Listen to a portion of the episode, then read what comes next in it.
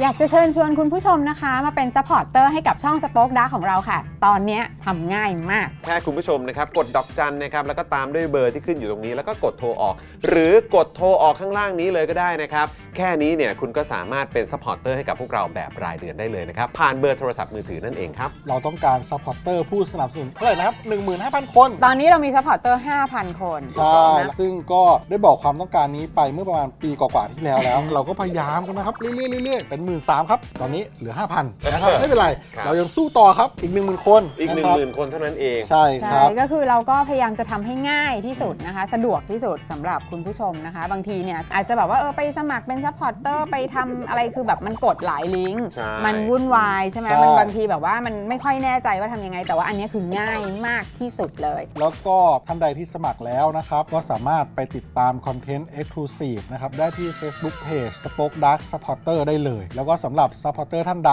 ที่เป็นผู้สนับสนุนอยู่แล้วทาง YouTube หรือ Facebook นะครับ ก็สามารถทักแชทเข้าไป บอกว่าเป็น Supporter อยู่แล้วอยากเข้ากลุ่มลับ Exclusive สำหรับผู้สนับสนุนเท่านั้นนะครับ รีบสมัคร แล้วก็รีบทักแชทกันไปได้เลยนะครับ มากันเยอะๆนะคะ อืมสมัครกันเลยครับผม อีก 1 0,000 คนจะถึงเป้าแล้ว มาสนับสนุนพวกเรากัน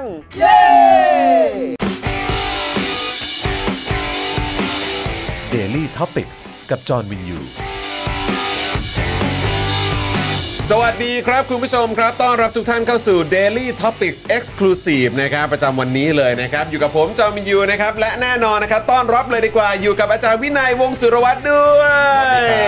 ครับ สวัสดีครับ อาจารย์วินัยนะครับ วันนี้เรามีอยู่ในอีกเอ่อมุมมุมตั้งต้นไหม อ่าๆ ใช้เรียกว่ามุมมุมตั้งต้นของ ใช่ The Topic ไหม อ่าเผชิญหน้ากันแบบ เอ ว่า อ ตรงๆเลย ไม่ใช่ คือมันมีอยู่ 2 ประเด็นหนึ่งก็คือว่าเอ่อตอนที่นั่งผมนั่งหัวโต๊ะอะเออเออก็ผมไปนั่งดูเทปย้อนหลัง ผมชอบนั่งดูเทปย้อนหลังอยู่แล้ว แล้วก็อาจารย์วินัยจะหันข้างเยอะ อ่า เออ ผมก็เลย เฮ้ย โอ้โห ไม่ได้ดิวะ เออ ต้องเห็นหน้าชัดๆหน่อย มุมข้างก็พอดูได้นะ ได้อยู่แล้ว แต่ก็คือแบบว่าไม่ได้ เดี๋ยวคุณผู้ชมมองไม่ชัดไง อ่า ใช่ไหมครับ อ่า กับอีกอันหนึงครับ อ่า อาจารย์เจนิสครับ อ่า คุณแม่ครับ คุณแม่ครับ เออ คุณแม่ อกว่ บ่นมา อ่ เออ ต้องต้องสามารถขยับได้ไหม อะไรอย่างเงี้ยถามว่าแบบทำไมวินัยแบบว่ามีแต่เอ่อหันข้างอะไรอย่างเงี้ยเออแล้วเวลาคุยกันเดี๋ยวมันจะดูแบบ คุณผู้ชมจะแบบสื่อไม่ถึงอารมณ์ของอาจารย์วินัยอะไรอย่างเงี้ยเราก็เลยว่าอ้าวโอเคโอเคโอเคได้ได้ได้งั้นเดี๋ยวเราเราลองปรับมุมดู อ่า อะไรอย่างเงี้ยนะครับ ไม่สำคัญเนี่ยพูดกับใครก็ต้องมองคนนั้นใช่ไหม ใช่ใช่ใช่ใช่แต่ว่าก็เหมือนแบบนะเอ่อนอกจากเราจะคุยกันสองคนแล้ว ก็มีคุณผู้ชมด้วยไงก็เลยแบบว่าเฮ้ยลองเปลี่ยนมุมดีเออนะครับนะฮะอ่ะคุณผู้ชมครับแล้วก็แน่นอนวันนี้ดูแลนะการไลฟ์ของเรานะครับพี่ใหญ่สป็อคดักทีวีนะครับ สวัสดีครับผม โอ้โห สวัสดีครับ ครับผมนะฮะช่วงนี้ก็เอ่อสามคุณพ่อ นะครับ นะฮะสามคุณพ่อนะครับ แต่ว่าเอ่อสำหรับสองสองท่านนี้เขาต้องเรียกว่าเป็นเอ่อลูกเอ่อคุณพ่อลูกอ่อน อ่าสมุไรพ่อลูกอ่อน เออเป็นซามูไรจริงๆเป็นซามูไรจริงๆนะครับนะฮะคนนี้ก็ลูกเล็กเชียร์นะครับแล้วก็ฝั่งพี่ใหญ่นี่ก็อ่าลูกๆทั้งสองคนก็เอ่อรู้สึกว่าเอ่อคนโตคนโตเพิ่งหายป่วย โอ้โห ครับ เออคนคนเล็กเนี่ยเอ่อตอนนี้ สลับกันแท็กทีมเข้าโรงพยาบาล แท็กทีมกันเข้าโรงพยาบาลนะครับนะเอ่อลูกคนเล็กเอ่อไรอันก็ป่วยเหมือนกันเออนะครับช่วงนี้ก็ดูแลสุขภาพกันหน่อยนะครับคุณผู้ชม คือไม่ใช่แค่เด็กๆนะตัวคุณผู้ชมเองนะครับผู้หลักผู้ใหญ่ทุกๆคนก็ดูแลสุขภาพกันด้วย อากาศกำลังเปลี่ยนแปลงนะคบ จริง ฝนเดี๋ยวมาเดี๋ยวไปงงๆ แดดก็ร้อน เออ คือแบบเอาไงกันแน่วะเออ งงมากงงมากสักพักครึ้มเดี๋ยวก็แดดเปรี้ยงเลย ใช่ใช่ใช่แล้วก็คือนอกจากนี้คือมันไม่ใช่แค่เรื่องหวัด หรืออะไรอย่างเดียวนะคุณผู้ชมมันมีเรื่องโรคที่มันมากับแบบพวกความชื้นอ่ะเออดินหรืออะไรอย่างเงี้ยเวลาฝนมันตกอะไรอย่างเงี้ยมันก็จะมีแบบพวกเชื้อบางทีลำส่งลำไส้เดี๋ยวก็อาจจะมีแบบท้องส่งท้องเสียกันได้ยังไงก็ดูแลสุขภาพกันหน่อยแล้วกันนะครับเออนะฮะอ่ะไหนมาดูคอมเมนต์กันหน่อยดีกว่าคุณ dust underfoot นะครับ เป็น dust underfoot ฝุ่นฝุ่นใต้เท้า ฝุ่นใต้เท้า เออ ฝุ่นใต้เท้านะครับ คุณ dust under foot นะครับนะฮะโอ้โห แล้วดูเสื้อสิ โอ้โห ชัดเจนมากเลยนะครับ มาแล้วยัง 12 มาแล้ว ปีนะครับ มาแล้ว มา 12 บวก 12 บวก มา เดือน 12 เดือนเดือน สองเดือน เดือน ใช่ เดือน ใช่ เออนะครับ คุณธนพลนะครับ สวัสดีนะครับอ่ากรี๊ดวันนี้มาแต่เช้าเลยนะครับนะฮะอันนี้ผมพยายามจะออกเสียงนะครับ แต่ว่าพอดีมันเป็นภาษาญี่ปุ่นนะครับ ไม่ค่อย เดี๋ยววันหลังต้องให้คุณคุณมุกมามาอ่านหน่อยนะเอ่อคุณเดซี่นะครับ สวัสดีนะครับ นะพี่หมีเบลอนะครับ สวัสดีนะครับ คุณธนาโนนคุณแม่ขอมาใช่ใช่ใช่ใช่คุณ QTM ด้วยนะครับ สวัสดีนะครับ นะฮะก็ใครมาแล้วแสดงตัวได้นะครับ คุณกรณ์วิทย์สวัสดีครับ คุณ time to be nice นะครับเอ่อโอ้ปรบมือเข้ามาด้วย โอ้โห คุณสมชาญสวัสดีนะครับนะฮะสวัสดีทุกท่านเลยนะครับ นะฮะอ่ะใครมาก็ช่วยกดไลค์กดแชร์กันด้วยนะครับนะฮะจะได้แบบว่ากระจายข่าวกันหน่อยว่ามาละเช้านี้ มาอยู่กับอาจารย์วินัยกันนะครับ อาทิตย์เว้นอาทิตย์สัปดาห์เว้นสัปดาห์นะครับก็มาเจออาจารย์วินัยกันนะครับ คุณอาชาบอกว่าวันนี้มาทันโอ้ยอดเยี่ยมเลยนะครับนะฮะคุณเมมนะครับสวัสดีนะครับผมนะฮะวันนี้เดี๋ยวผมหยอดไว้ก่อนดีกว่าคุณผู้ชม คือก่อนเข้ารายการเนี่ย ผมก็บอกอาจารย์วินัยว่าเออวันนี้หัวข้อเนี่ย ผมจะรอดไหมวะเนี่ย มีความเป็นกังวลเล็กน้อย ผมก็ถามว่า เอ๊ะทำไมเหรอหัวข้อวันนี้มันกังวลยังไง คือ จอห์นก็สารภาพมาว่า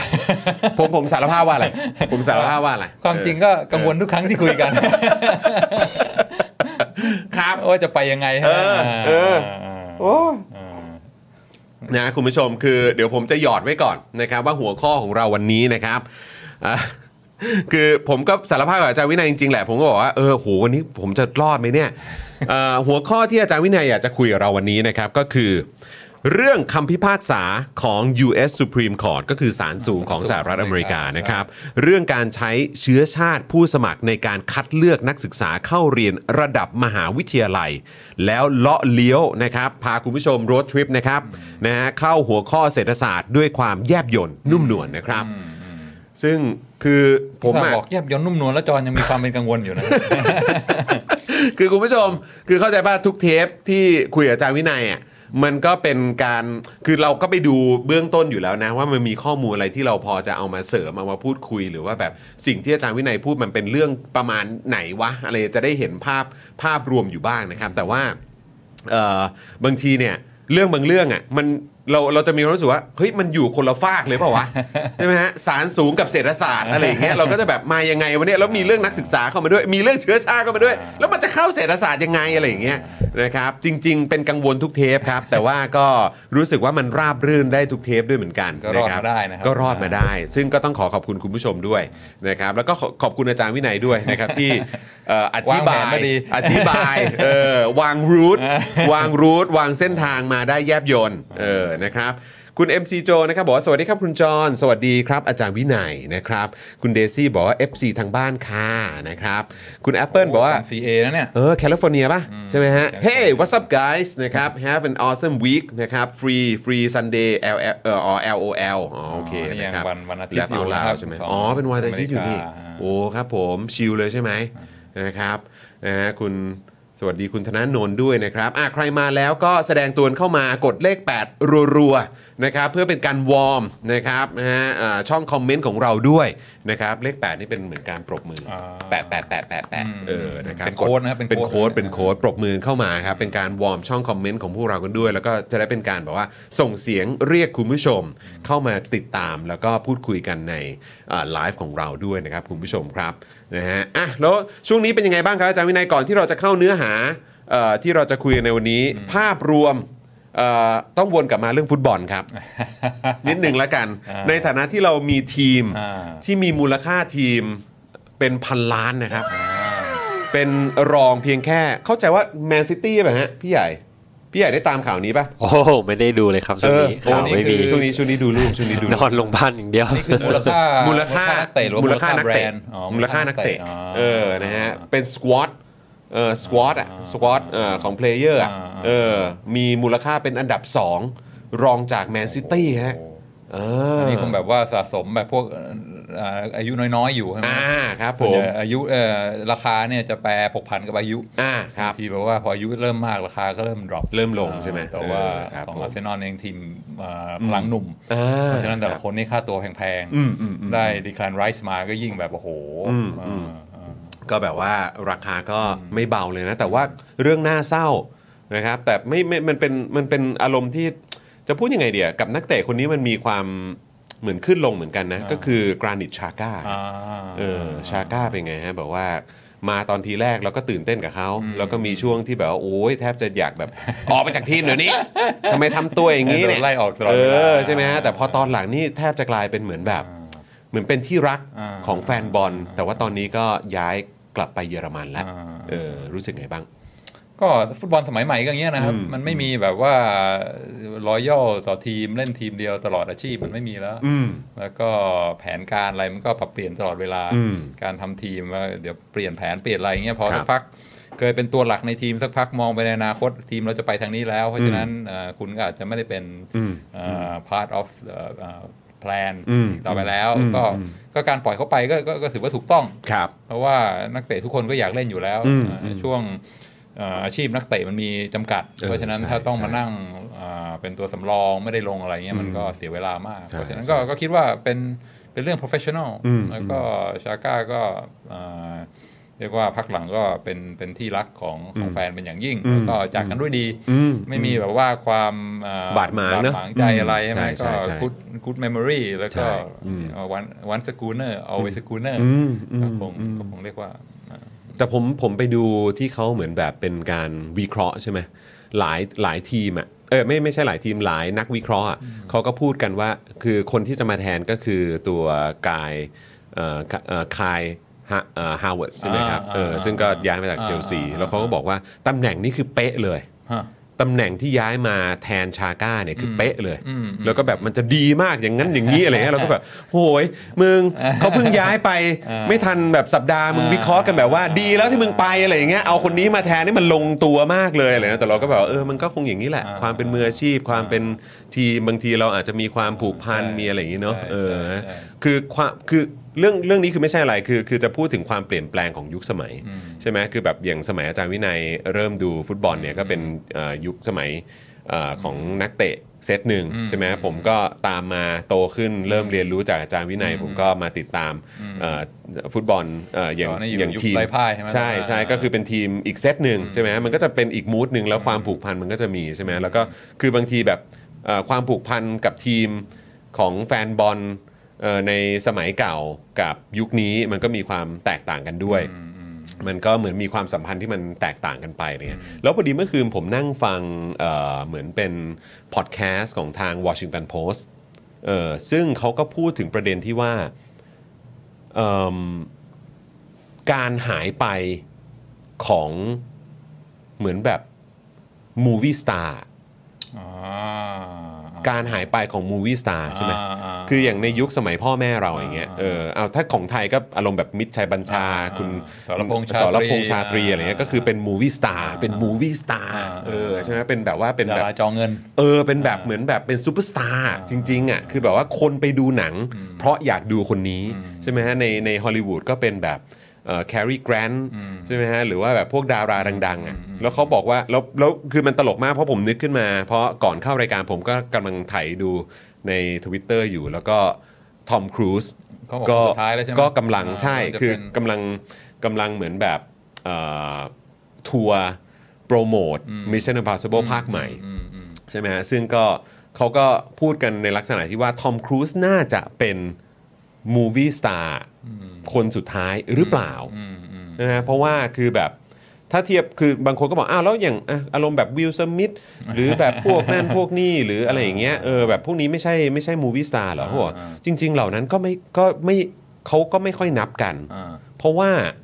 มูวี่สตาร์มันจะมีความแบบความลึกลับอยู่นิดนึง อ่าใช่ใช่ ใช่ไหมฮะมันจะมีมีบางเรื่องที่ไม่ได้เปิดเผย ใช่ ใช่ไหม ใช่ เออ ใช่ แต่ว่า ใช่ อย่างแบบ ใช่ ดาราสมัยใหม่อะมันจะมีความ ใช่ แบบต้องเล่นโซเชียลมีเดีย อ่าอ่าใช่ ต้องแบบ ใช่ Tik t o อก โอ้ ต้องแบบ น่าสนจาก ใช่ไหมฮะ า ต้องมีการสื่อสารคือคนก็จะเห็นชีวิตข้างในบ้านว่าเป็นยังไงอะไรเงี้ยแต่ทอมครูซคือไม่มี อ่า น้อยมาก รู้ โซ จัก เชียล ผ่านทาง ใช่ จอ โซเชียลมีเดียที่ที่ทอมครูซมีเนี่ยคือมีไว้เพื่อโปรโมทหนัง อ่า หรือโปรโมทแบบเบื้องหลัง อ่า การถ่ายทำแต่แทบจะแทบจะไม่เห็น อ่า ชีวิตส่วนตัว อ่า ของเขาเลย โอ้ ข่าว น่าสนใจมาก ข่าวที่เราได้ยินส่วนใหญ่แบบ ว่า อะไร Scientology Scientology ใช่ไหมหรือแบบเหลืองเมียเหลืองลูกเรื่องอะไรก็ตามก็คือแบบ เราลงลึกได้ยากมาก เพราะว่าเขามันมันแทบจะเป็นเรื่องเรื่อง private มากอะ่ะ อ่า เออใช่ไหมก็เลยแบบเหมือนนึกไม่ค่อยออกว่าแบบใครจะมาเป็น movie star อีก เพราะเดี๋ยวนี้ด้วยความมีหนังแฟรนไชส์อย่างพวกแบบมาเวลดีซีอะไรพวกเนี้ยมันก็เวลาคนไปดูหนังก็คือเขาไม่ได้ไปดูนักแสดงคนนี้คนเดียว อืม เขาไปเพื่อไปดูแบบไลน์อัพนักแสดงเหล่านี้ใช่ไหมอย่างดูแบบพวกอเวนเจอร์ก็คือมีแบบ ดาราอาจจะเรียกว่าเป็นซูเปอร์สตาร์ก็ได้เออแบบว่า 8 คนอะไรเงี้ยเออใช่ไหมแต่มันไม่ใช่มันไม่ได้ไปดูหนัง ตัวสู่โลก เพื่อดูคนนี้คนเดียวอะไรเงี้ยเขาก็เลยบอกว่าทอมครูซเนี่ยเป็นแบบ the last อืมอืม real mo- movie star หรือเปล่าเอออาจารย์วินัยคิดว่ายังไง น่าสนใจมาก เพราะเทียบแบบสมัยก่อนกับปัจจุบันเนี่ยมันต่างกันจริง น่าสนใจมาก เออ ใช่ใช่ อืม ใช่เดี๋ยวนี้มันไปหมดอ่ะมันไม่ใช่มูวี่อย่างเดียวใช่ไหมมันโซเชียลมีเดียมันอะไรทุกอย่าง ๆใช่ใช่ใช่ อ่าออกทีวีมีช่อง YouTube อะไรเงี้ยแล้วก็เอ่อหนังก็อาจจะทำเป็นครั้งคราว อืม แต่ว่าไม่ได้เป็นแบบว่าจริง ๆ อาชีพจริงๆ ใช่ใช่ใช่เออ น่าสนใจมาก คือที่แปลกใจคือไม่ใช่อะไรหรอก คือตอนนี้เราก็มาถึงยุคที่เรามีลูกกันแล้วใช่ไหมฮะ แล้วเราก็เหมือนเราโตขึ้นมา ในยุคสมัยที่เราสามารถเห็นการเปลี่ยนแปลงเกิดขึ้นตรงหน้าเลยอะ อ่า ผ่านทางแบบอินเทอร์เน็ต อ่า ผ่านทางโซเชียลมีเดีย ถ้าเป็นเมื่อก่อนก็คงต้องอ่านผ่านนิตยสาร อ่า อ่านผ่านหนังสือพิมพ์ อ่า บทความใช่ไหมฮะ หรือว่าอาจจะมีรายการทีวีบ้าง อ่า เป็นรายสัปดาห์ อ่า อะไรอย่างเงี้ย แต่ตอนนี้คือแบบว่า คือสามารถเห็นการเปลี่ยนแปลงเกิดขึ้นตรงหน้าผ่านไทม์ไลน์ในหน้าจอโทรศัพท์มือถือได้เลย ก็ถือว่าเป็นยุคสมัยที่เปลี่ยนไปจริงๆ เราก็ไม่รู้ว่ารุ่นลูกเรามันจะเป็นยังไงต่อ เออฟังยูทูบอยู่วันก่อนก็ได้ยินเขาบอกเหมือนกันเหมือนเหมือนที่จอห์นพูดเลย ไอ้ทอล์กโชว์โฮสอะไรเงี้ยสมัยก่อนเอ่อเอ่อเจเลโนอะไรพวกเนี้ย อ่าพวก late night show host ไนโชว์โฮสพวกนี้ก็จะเรื่องความคิดเห็นทางการเมืองเรื่องอะไรทุกอย่างก็จะแบบว่า ไม่แตะ เก็บไม่แตะ อืม เออ ครับ เพราะฉะนั้นก็จะไม่รู้ว่าเขาเขามีทัศนคติทางการเมืองยังไง อืม เออเขาบอกว่าครั้งแรกที่มันเริ่มออกมาโฮสนี่แสดงทัศนคติอย่างชัดเจนคือไอ้เอ่อ politically incorrect เอออันนั้นนะเป็นครั้งแรกที่แบบว่าเออกูจะออกมาแล้วกูจะบอกว่า มีความเห็นว่ายังไง เรื่องการเมืองอะไรอย่าง อื เงี้ ม ย อืมอืม นั่นก็ตอนแรกไอ้พวกเอ่อเจ้าของช่องทุกทุกคนก็บอกว่าโหได้แล้วว่าอย่างเงี้ยมันไม่ได้นี่หว่าเอ่อเป็นโฮสต์มันต้องมันต้องมั เป็นกลางไหม เป็นกลาง เออ ไว้อะไรเงี้ย อืม แต่ว่า หรือไม่แตะการเมือง บอกว่าเอ่อชัดเจน อืม แล้วก็ตอนนี้ก็พลิกแล้ว คือทอล์กโชว์โฮสต์ทุกคนตอนนี้เราก็รู้ไส้รู้พุงหมดแล้วว่าอยู่ฝั่ง เต็มที่ ไหนอ่ะ เต็มที่ ไไม่มีใคร เออใช่ เก็บ ใช่ใช่ เก็บอ่าทัศนคติความรู้สึกอะไรก็เป็น private ต่อไปแล้ว อืมยุคสมัยมันเปลี่ยนไปจริงๆอืมนะครับ ก็รู้สึกว่าน่าสนใจดีนะครับ ไม่มีอะไรอันนี้คือหยิบมาเพื่อเพื่อเอามาเอ่อเขาเรียกว่าอะไร เป็นน้ำจิ้ม วอร์มวอร์เป็นน้ำจิ้ ม ม อัพ ก่อน นะฮะ อ่าว อร์มอัพไลฟ์ของเรานะครับเอ่อป๋าโทนี่บอกว่ายังมีนักเตะที่ loyalty กับทีมอยู่เหมือนกันนะครับ คนหนึ่ง อ่าเจมี่ คือ วาร์ดี้ วาร์ดี้ครับ อ่า ที่ไม่ยอมย้ายจากเลสเตอร์แม้ตกชั้น บอกจะอยู่จนแขวนสตั๊ดที่นั่น โอ้ เออ ยอดมาก ก็เอาจริง ๆเขาก็เขาก็เกิดที่เลสเตอร์จริงๆนะคือหมายความว่าคือความสำเร็จเขามันก็จากการได้รับโอกาส ใช่ไหม จากเลสเตอร์จริงๆเนาะ คือตอนแรกเขาเอ่อมีอาชีพอะไรของเขาที่แบบว่าไม่ได้ไม่ได้มี เหมือน โอกาสจะมาเป็น ออนักบอลเป็นอาชีพเสริมเนาะเออหรือว่าอาชีพนั้นเป็นอาชีพเสริม เออ ผมก็ถ้าไม่แน่ ถ้า ใจ จำไม่ผิดเคยทำงานอยู่อะไรนะ โรงงานทำอะไรนะ ใช่ใช่ใช่ ไอ้บีทรูท อ่าอารมณ์แบบก็ เป็นทำงานโรงงานมาก่อนน่ะเออใช่ไหมครับ แล้วก็ แต่ทีมชาติอังกฤษนะ ใช่แต่เลสเตอร์ตอนนี้ได้ข่าวว่าทางด้านการเงินเขาก็ดีนะเออใช่คือแบบว่าเอ่อทางเจ้าของทีมเพิ่งจะเคลียร์หนี้ อ่า คือคือเหมือนไม่ติดไม่ติดเขาเรียกว่าอะไรในบัญชี ขาย มันเป็นสีแดง เบี้ย ใช่ไหมฮะ ประกัน เออใช่ไหมเขาแบบไม่เหลือแล้วนะ อ่า ตอนนี้โอเคแล้วเออแต่ก็ก็เดี๋ยวก็ไปเริ่มกันใหม่แล้วกันเออไปเริ่มกันใหม่นะครับคุณผู้ชมบอกว่า เฮ้ย อาจจะไม่ใช่แค่ทอมครูซหรือเปล่ามีคิโนรีฟด้วยไหม อีกสักคนหนึ่ง ก็มีความ private เหมือนกัน เออก็ ใช่ไหม private อยู่นะคนนี้เออก็จริงก็จริงก็จริงเออก็จริงครับก็จริงม จอห์น ครับผม จอห์นวิกจอห์นวิก เออคนก็ไปดูหนังก็เพราะไปดูคินูรีฟจริง ๆ แหละนะครับ คุณกนกวันบอกว่า สวัสดีค่ะ เพิ่งมาคุยจบหรือยังคะเออเดี๋ยวครับ รายการเพิ่งเริ่มตอน 10 โมง 40 เองครับ เออนะฮะเมื่อกี้เราวอร์มกันอยู่ประมาณ 10 กว่านาทีนะครับอ่ะโอเค งั้นคุณกนกวันมาพอดี งั้นเรามาเริ่มกันเลยดีกว่านะครับนะฮะวันนี้นะครับย้ำอีกครั้งคุณผู้ชม อาจารย์วินัยจะพาพวกเราไปโรดทริปกันนะครับกับประเด็นที่น่าสนใจดังต่อไปนี้ครับนะฮะวันนี้อยากจะมาชวนผมแล้วก็คุณผู้ชมนะครับมาคุยกันเรื่องคำพิพากษาของศาลสูงสหรัฐอเมริกา หรือว่า U.S. Supreme Court นั่นเองนะครับเรื่องการเรื่องการใช้เชื้อชาติผู้สมัครในการคัดเลือกนักศึกษา เข้าเรียนระดับมหาวิทยาลัย แล้วเดี๋ยวอาจารย์วินัยนะครับจะพาเราเลาะเลี้ยวนะครับเข้าหัวข้อเศรษฐศาสตร์ด้วยความแยบยลแล้วก็นุ่มนวลนะครับ สมูทแน่นอน อัน ครับนี้ไม่รู้โฆษณาเกินจริงเปล่าวะ ไม่ใช่อยู่หักมุมเข้าเศรษฐศาสตร์เลย ไม่เป็นไรไม่เป็นไรไม่ เป็นไรเราทำได้เราทำได้เราทำได้เราทำได้ เราทำมาแล้วเราทำมาแล้วนะครับคุณผู้ชมอ่ะโอเค อาจารย์วินัยครับ เราควรจะเริ่มตรงไหนก่อนดี เริ่ม ครับ ไกลๆก่อนแล้วกันเพราะ เริ่ม ว่า ไกลๆก่อน อ่าจอห์นก็ คุยเรื่องการเมืองเรื่องอะไรใกล้ตัวเยอะใช่ไหม ครับ อันนี้ก็ ครับ คุยไกลๆไปอเมริกาแล้วก่อน อ่าโอเค ก็ตั้งแต่ทรัมป์เป็นประธานาธิบดีก็เอ่ออัดเอ่อผู้ ผู้พิพากษาสุพรีมคอร์ t ก็ไปที่ค่อนข้างอ่ามีหัวมาทางอ่าฝั่งอนุรักษ์นิยมมาก ครับ มากขึ้น conservative เพราะฉะนั้น เนอะ ตอนนี้ไอ้สามสามแบรนช์ของรัฐบาลใช่ไหมมีอ่ามีคอนเกรสมีอ่าอ่า president แล้วก็มีสุพรีมคอร์ t เนี่คยรับ ตอนเนี้ยสุพรีมคอร์ t เนี่ยค่อนข้างที่จะโน้มเอียงมาทางด้านคอนเซอร์วทีฟมากขึ้น เอ่อพักหลังๆมาก็เลยเริ่มมีคำพิพากษา ซึ่งเริ่มออกมาไม่ค่อยไม่ค่อยจะเป็นที่พอใจของฝั่งเอ่อหัวก้าวหน้าเท่าไหร่ใช่ไหมเอ่ออันอันหนึ่งที่เพิ่งเกิดขึ้นก็คือที่กลับคำพิพากษาเรื่องสิทธิการทำแท้ง ครับครับ คือโรบีเวสนี่เป็นคำตัดสินนานมาแล้วที่บคอรั ก บ ว่า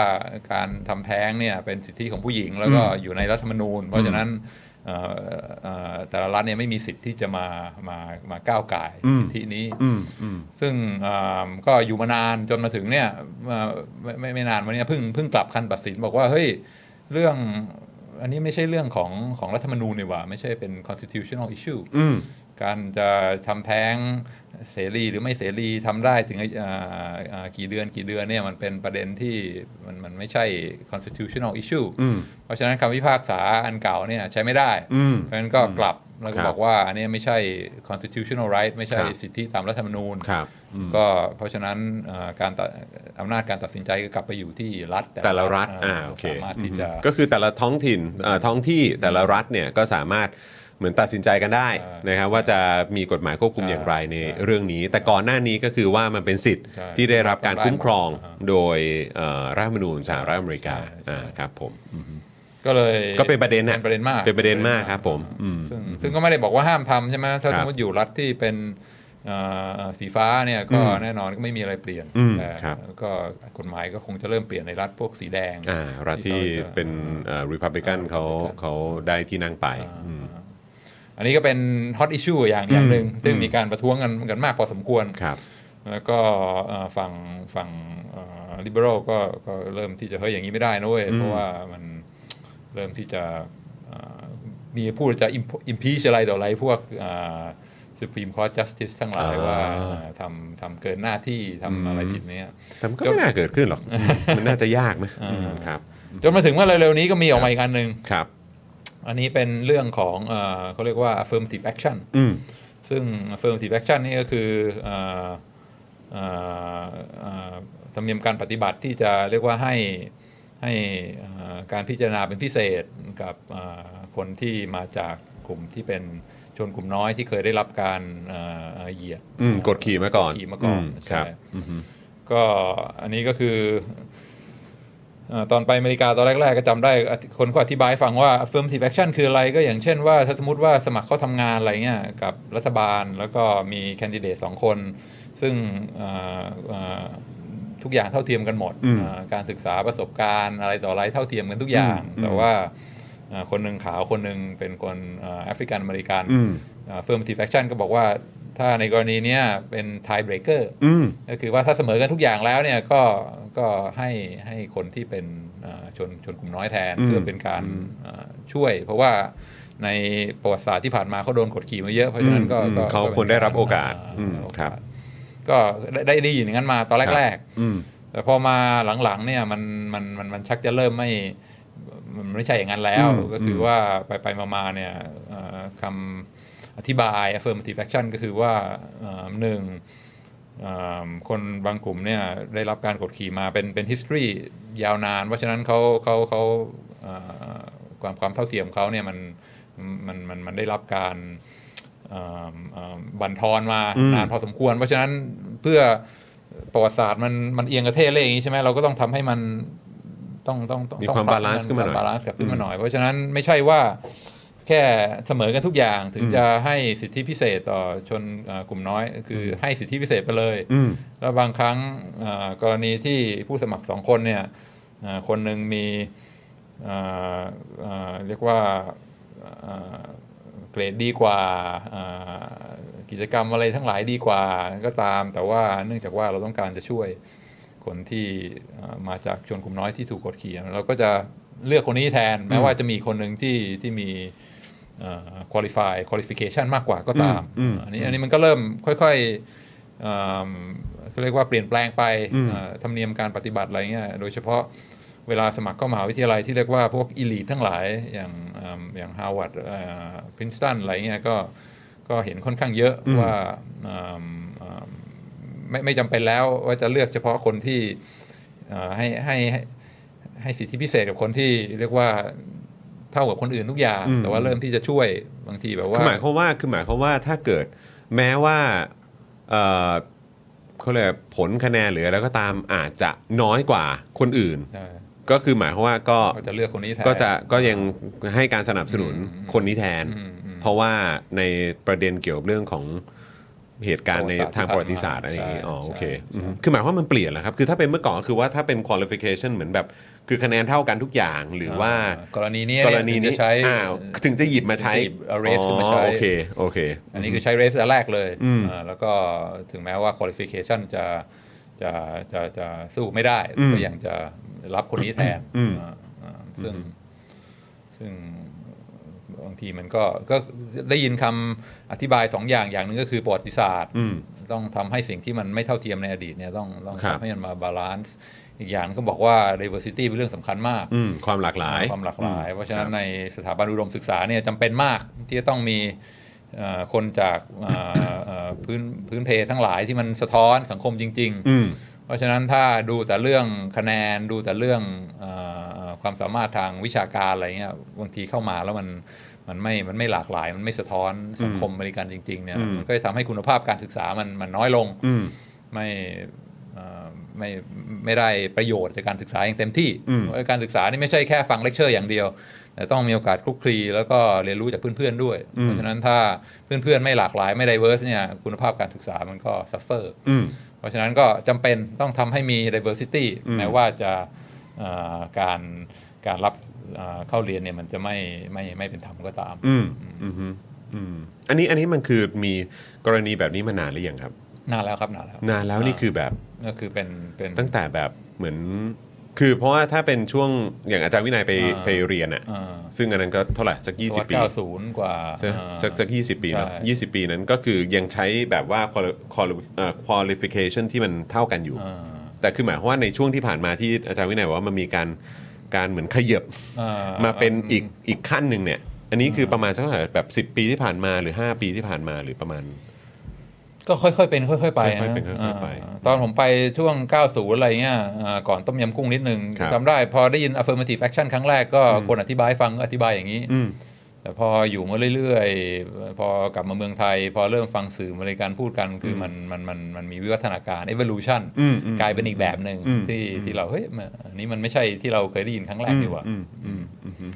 ซึ่งแน่นอนมันก็มันก็มีคนเสียประโยชน์ ครับ อ่า อืม คนเสียประโยชน์ก็แน่นอนก็ก็คนขาว อืม ว่าคนขาวนี่ก็ก็ส่วนใหญ่ก็จะรู้สึกผิด แต่คนที่เอ่อเกิดเสียประโยชน์มากขึ้นก็คือเอ่อเอเชียนอเมริกัน อืม เพราะว่าเอเชียนอเมริกันนี่ก็เป็นมินอริตี้เหมือนกัน อืม แต่ว่าพวกนี้นี่โหคะแนนแม่งสูงอะ่ะ เออ อ เออ เกรดแม่ง อือหื สูงที่สุด คือถ้าดูทุกเชื้อชาติเนี่ยเกรดนี่คนเอเชียนอเมริกันสูงสุด ครับ คะแนน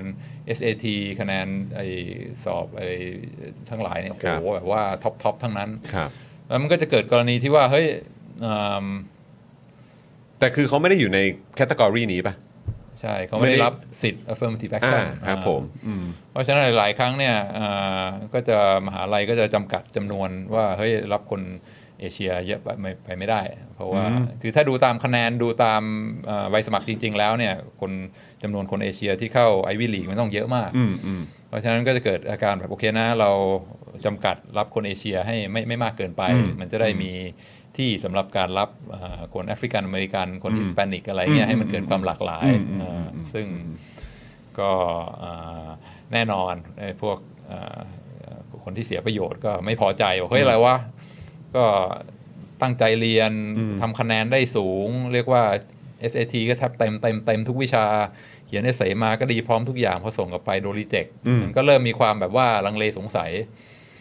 อ่าแล้วก็สื่อก็เริ่มไปไปขุดคุยใช่ไหมว่าไอ้พวก admission กรรมการที่มานั่งดู ว่าจะรับใครไม่รับใครเนี่ยมันมันอ่าตัดสินใจกันยังไง อืม ก็ไปไปๆมาๆมันก็มีหลักฐานออกมาค่อนค่อนข้างชัดเจน อืม ว่าอ่าก็จริงก็คือว่าการจะเข้าอย่างฮาวาดได้เนี่ยอ่ามาตรฐานของคน เอ่อเอเชียเนี่ยอยู่ประมาณนี้ อืม ส่วนมาตรฐานของคนที่เรียกว่าอาจจะเป็นชนกลุ่มน้อยแอฟริกันอเมริกันหรือว่าฮิสแปนิกเนี่ยอยู่ตรงนี้ อืม เอ่อเพราะฉะนั้นถ้าอืมแน่นอนเข้าฮาวาดมันก็โอกาสน้อยมันรับประมาณ 5% 7%อะไรเงี้ย ก็ต้องก็ต้องเก่งมากๆอยู่แล้วในระดับหนึงอ่ะ า เอออืม แต่โอกาสการที่จะแบบว่าได้เข้าไปนะอ่าถ้าคนเอเชียเนี่ยอยู่ในเรียกว่าท็อป อืม 10%จะมีโอกาสเข้าได้พอๆกับอ่าคนแอฟริกันอเมริกันที่อยู่แบบว่าอ่าประมาณ average กลาง ๆก็คือถึงแม้ว่าจะขึ้นไปแบบว่าสุดท็อป 10%ของเกรดของคะแนนไอ้อ่า standardized test ทั้งหลายนะ โอกาสเข้าได้ก็พอๆกับคนแอฟริกันอเมริกันที่อยู่ที่เกินเกินเกินนีนมานิดหน่อย อืม อ่า อืมอืม ซึ่งผมเห็นอย่างนี้ เฮ้ย มันไม่ใช่นี่หว่าอย่างเงี้ยทำไมเอ่อทำไมถึงมา อันนี้เขาเรียกว่ากลับกลายมาเป็นมากดขี่มา discriminate คน อืม เอเชียนอเมริกันแทน อืมอืม ก็เลยเป็นจุดเริ่มต้นของการการฟ้อง อืม ก็มีเอ่อเอ่อนักเรียนเอเชียนอเมริกันเนี่ยแหละที่สมัครไอวิลีกทั้งหลาย แล้วก็โดนรีเจ็ครีเจ็ครีเจ็คหมด แล้วก็ดู เฮ้ย คะแนนเราก็ดีนี่หว่า อะไรก็ดีหมดทำไมโดนรีเจ็ควะ ทำไมไม่ได้เข้าอ่ะ เอออ ม ก็พยายามถามพยายามอะไรเงี้ย สุดท้ายก็ฟ้องศาล อืม แล้วก็อืมขึ้นไปถึงศาลฎีกาไปถึง ครับศาลสูง เอ่อศาลสู อื ง ม แล้วก็สุพรีมคอร์ t ก็แน่นอน จังหวะมันพอดีใช่ไหมที่ทรัมป์แบบอัดพวก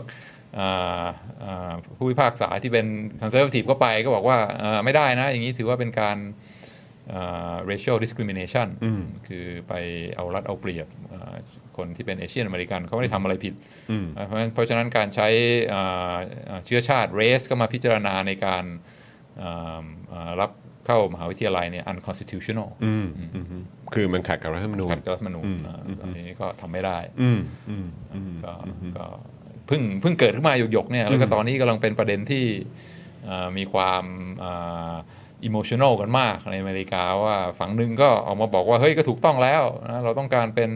สังคมที่ treat ทุกคนเท่าเทียมกัน อืม อ่าไม่ใช่ว่า อ่าช่วยเชื้อชาตินี้กดขี่เชื้อชาตินั้น ทุกคนต้องได้รับการทรีตที่เท่าเทียมแล้วก็เป็นอินดิวิ u a อืม ลแน่นอนส่วนฝั่งอ่าหัวก้าวหน้าก็จะบอกว่าไม่ใช่ ประวัติศาสตร์ต้องดูยาวๆอ่ากลุ่มคนที่เคยโดนกดขี่มาเราก็ต้องช่วยเขาเพื่อสร้างความเท่าเทียม อืมอืมอืม มันก็เลยเอ่อเอ่อเป็นประเด็นที่ที่กำลังถกเถียงกันอย่างเร่าร้อนมากตอน อืม นี้อ่า อืมแล้วคือจะพูดยังไงเดียคือ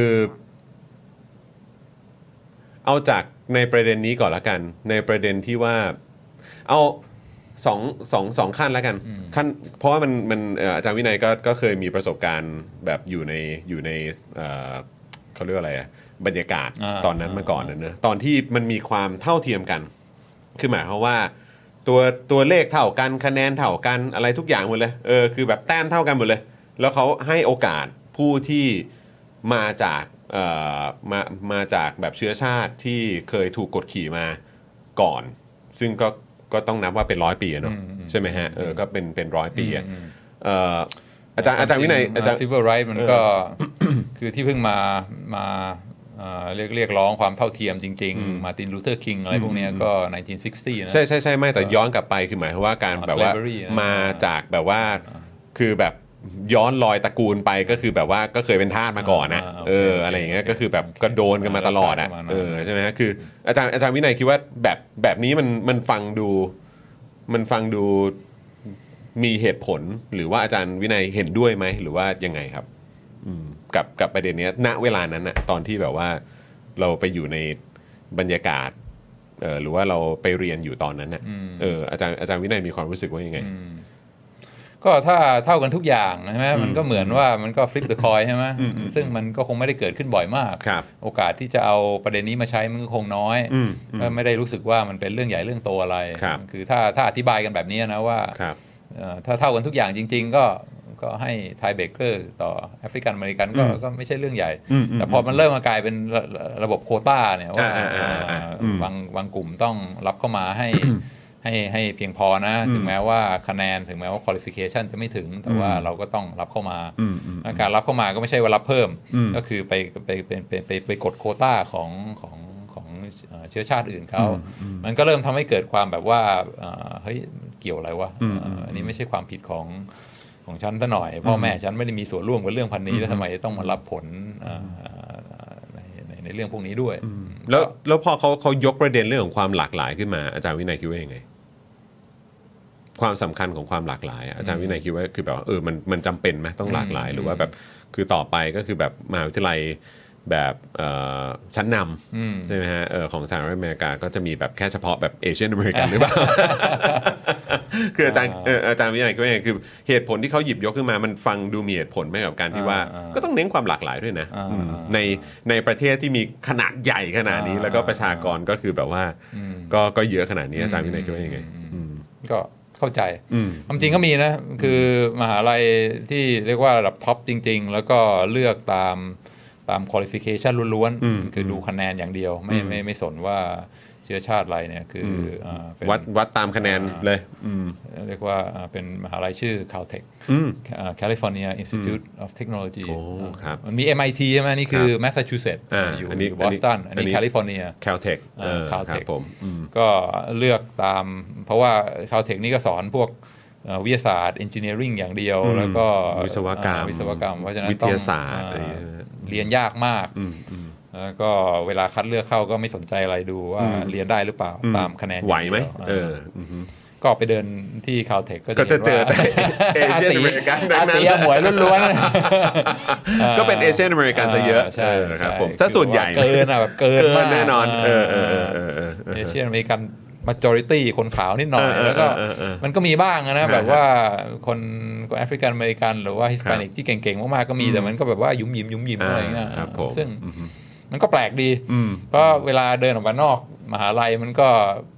ลักษณะอีกแบบหนึ่ง อืม แต่เข้าไปในมหาลัยก็เหมือนอยู่อีกโลกหนึ่งอะไรเงี้ย อืมอืมอืมอืม ซึ่งมันก็แล้วแต่ว่าอ่าอ่ามีให้คุณค่าต่ออะไรใช่ไหม อืม แต่ว่าอ่าถ้าคือถ้าจะรับเงินสนับสนุนจากรัฐบาล พวกมหาวิทยาลัยพวกเนี้ยแม้ฮาร์วาร์ดจะเป็น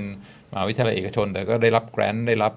เอ่อนักเรียนที่เรียนเนี่ยก็มีได้ได้รับทุนจากรัฐบาลที่มาจากภาษีประชาชนด้วย อืม เพราะฉะนั้นถ้าจะรับเอ่อทุนพวกนี้เนี่ยจะรับเงินของรัฐบาลพวกนี้นี่ก็ต้องก็ต้องทำตามรัฐธรรมนูญใช่ไหมห้าม อืม ห้ามถ้าสุพรีมคอร์ t บอกว่าห้ามใช้ affirmative action ก็ต้องห้ามด้วย อืม อ่าซึ่งซึ่งก็ก็อาจน่าจะเกิดการเปลี่ยนแปลงที่ อืม ค่อนข้างค่อนข้างใหญ่ อืมอืม คนบางคนก็บอกว่า เฮ้ย ก็อย่าไปดูที่เชื้อชาติดิ ถ้าอยากจะได้ความหลากหลายเนี่ยมันดูจากแบ็กกราว n ์อย่างเช่น social economic แบ็กกราวด์คือว่ามันก็มีคนเอ่อฐานะมาจากรายได้ต่ำรายได้ปานกลางรายได้สูงใช่ไหมก็ถ้าอยากจะให้สิทธิพิเศษก็ให้สิทธิพิเศษกับคนที่มาจากเอ่อกลุ่มรายได้รายได้ต่ำใช่ไหมบางทีคะแนนเขาอาจจะสู้พวกลูกคนรวยไม่ได้ แต่ว่าดูมาจากว่าเขาต้องต่อสู้อะไรมาเยอะโอกาสเขาไม่ค่อยมีอะไรเงี้ยเพราะฉะนั้นก็ให้สิทธิพิเศษตามอันเนี้ยมันมันไม่ดีกว่าเหรอ อืม แล้วก็แน่นอนถ้าไปดูคนที่รายได้น้อย แล้วก็เอ่อไม่ค่อยมีโอกาสเนี่ยส่วนใหญ่ก็จะเป็นชนชนกลุ่มน้อยแอฟริกันอเมริกันก็ over representative ในในในในกลุ่มคนรายได้น้อย เพราะฉะนั้นก็ไม่ต้องดู ไม่ต้องดูสีผิว ดูเอ่อมาจากว่ากลุ่มรายได้ไหน แล้วก็ช่วยตามนั้นไม่ดีกว่าเหรออ อืมอืมอืมอันนี้เป็นข้อเสนอ ข้อเสนออ อืมอืม แต่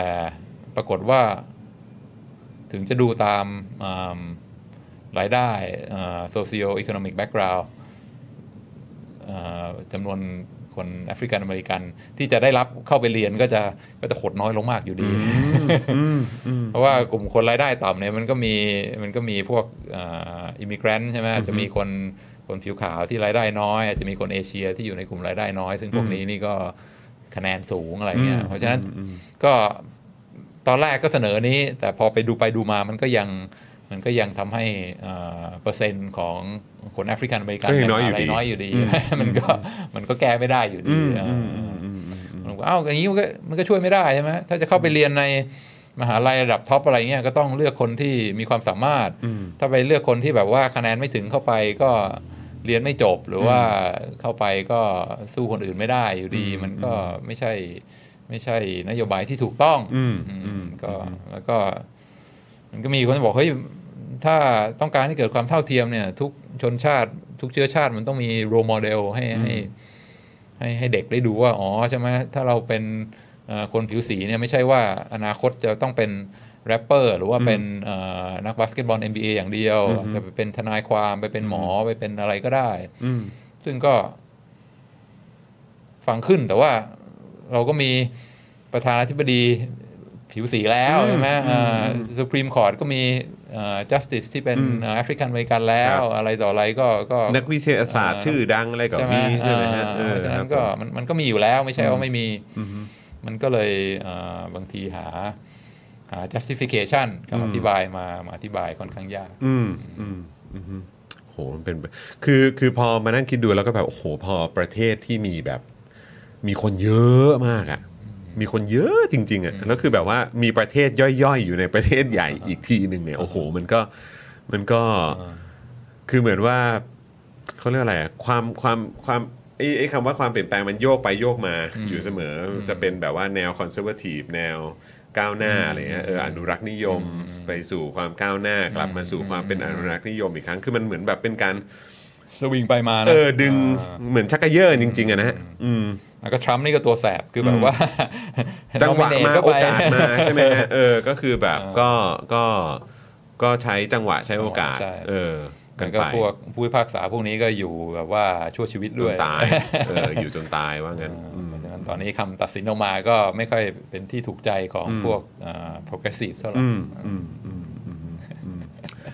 เออเดี๋ยวเดี๋ยวเดี๋ยวเดี๋ยวก่อนแล้วกันนะฮะแป๊บหนึงนะฮ ะก่อนก่อนก่อนจะไปกันต่อนะครับเออคุณธนาหนูว่ากลายเป็นว่าเอเชียต้อง outstanding ขึ้นไปอีก อืมนะครับ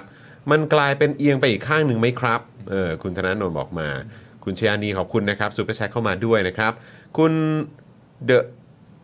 ชิงหรือเปล่าบอกว่าถ้าจำไม่ผิดเหมือนมิเชลโอบามาเคยเกริ่นๆไว้ว่าตัวเขาเองก็ไม่แน่ใจว่าตอนที่เข้ามหาวิทยาลัยได้ก็เป็นเพราะตัวเองเก่ง หรือเป็นเพียงเพราะ affirmative action อ่านี่ดีมากใช่ไหมมันก็สร้างเดา อืม ในใจของของคนคนชนกลุ่มน้อยเหมือนกันว่า เฮ้ย มันที่รับเข้ามาเนี่ยเพราะว่า affirmative action เปล่าวะ อืมอื ห ม รือว่าพอเข้าไปนั่งเรียนในห้องอะไรเงี้ยเพื่อนๆนั่งล้อมวงคุยกันก็จะมองว่า อ๋อ นี่เข้ามาได้เพราะโควต้าคนผิวสีหรือเปล่าอะไรเงี้ย อ่า มันก็เอ่อมันก็มีประเด็นนั้นด้วยทำให้มันรู้สึกว่าเฮ้ยความจริงมันไม่เท่าเทียมกันนะ อืมอืมอืม อ่าอาจจะโดนโดนดูถูกดูแคลน อืม ไม่ได้ อืม ในในห้องเรียนได้เหมือนกัน ซึ่งซึ่งซึ่งบางทีคือมันมันจำเป็นจะต้องมอง มันจำเป็นจะต้องมองแค่เฉพาะที่อยู่ตรงหน้าอย่างเรื่องของการได้เข้ามาเพราะ affirmative action หรือว่าจริง ๆ แล้ว เออจะมองกันจริง ๆอะ่ะคือคือเหมือนคนที่ออกนโยบายเนี้ยคือคือเขาเขาก็คาดหวังให้คนแบบคำนึงถึงเรื่องนี้ด้วยหรือเปล่าฮะแบบว่าเกี่ยวกับสิ่งที่มันเคยเกิดขึ้นกับผู้ที่เคยถูกกดขี่ เคยถูกกระทำมาก่อน อะไรแบบเนี้ยแล้วก็ทำให้แบบการเข้าถึงโอกาสอะไรต่างๆนี่โดนตัดโอกาสไปแบบ อืม ถ้านับตั้งแต่แบบสมัยแบบใช่ไหมฮะ แบบว่าเอ่อเรื่องขาทงขาท่านี่ก็เป็น อืม เป็นร้อยปีอ่ะ อืมอืม เออ แล้วก็คือแบบมันก็กดมากดมากี่ชั่วอายุคน อืมอืม เอออะไรอย่างเงี้ยคือแบบว่าคือเขาเขาคาดหวังให้คนแบบคำนึงถึงตรงจุด อ่า นี้ด้ว แน่ ยหรื น อ อ เป น ล่า แน่นอนใช่แล้วก็เวลาพูดคุยอะไรกันในห้องเรียนดิสคัสอะไรกันจะได้มีมุมมองที่หลากหลาย อืมอืมอืม นะเอ่อเพื่อเอ่อถ้าถ้าสมมติว่ามีประเด็นที่ชู่อะไร แล้วก็ไม่มีไม่มีคนจากกลุ่มกลุ่มที่ ที่ที่ represent โดยตรงเนี่ยบางทีการการพูดคุยมันก็ไม่ไม่ไม่ไม่ไม่ครบถ้วน อืม ทุก อืม ทุกทุกมุมมอง อืมอืม ก็ เนี่ยแบบว่าเอ่อคุณเดชชิงบอกว่าไม่จำเป็นนะอาจารย์ผมก็ progressive แต่ผมก็เห็นด้วยกับคำตัดสินนี้นะ อ่า อ่าโอเคนะครับ คุณดีเคว่าสวัสดีครับเพิ่งได้พักเที่ยงค่ะ อ๋อก็คือแปลว่าอ่ะแล้วแล้วคุณผู้ชมมีความรู้สึกว่ายังไงล่ะ คุณผู้ชมลองคอมเมนต์เข้ามาได้นะ คุณผู้ชมคิดว่าเอ่อการตัดสินนี้เนี่ยมันมันมันก็ฟังดูแบบแฟร์ไหมเออฟังดูแล้วก็เออมันก็เป็นคำตัดสินที่ที่ก็ก็ก็มันก็น่าจะตามนั้นไหมอะไรแบบเนี้ยคือคนที่ เขามีความสามารถเขาตั้งใจ เออใช่ไหมฮะจนเขาแบบสามารถแบบทำคะแนนทำอะไรต่างๆมาได้ แล้วเขาก็มีความมุ่งมั่นจะเข้าเรียนที่นี่อะไรเงี้ยแต่แบบถูกตัดโอกาสเออเออจนแบบว่าไม่ได้เข้าเรียน เพราะมันมีกฎกติกาหรือมีเรื่องของโควต้าตรงนี้เข้ามาเนี่ยมันแฟร์หรือเปล่าเออคุณผู้ชมก็ลองคอมเมนต์เข้ามาได้นะครับ แล้วก็แน่นอนตอนเถียงกันในศาลเนี่ยก็มีตัวอย่างมาให้ดูแบบว่า อ๋อเนี่ยนะใช่ไหมเป็นลูก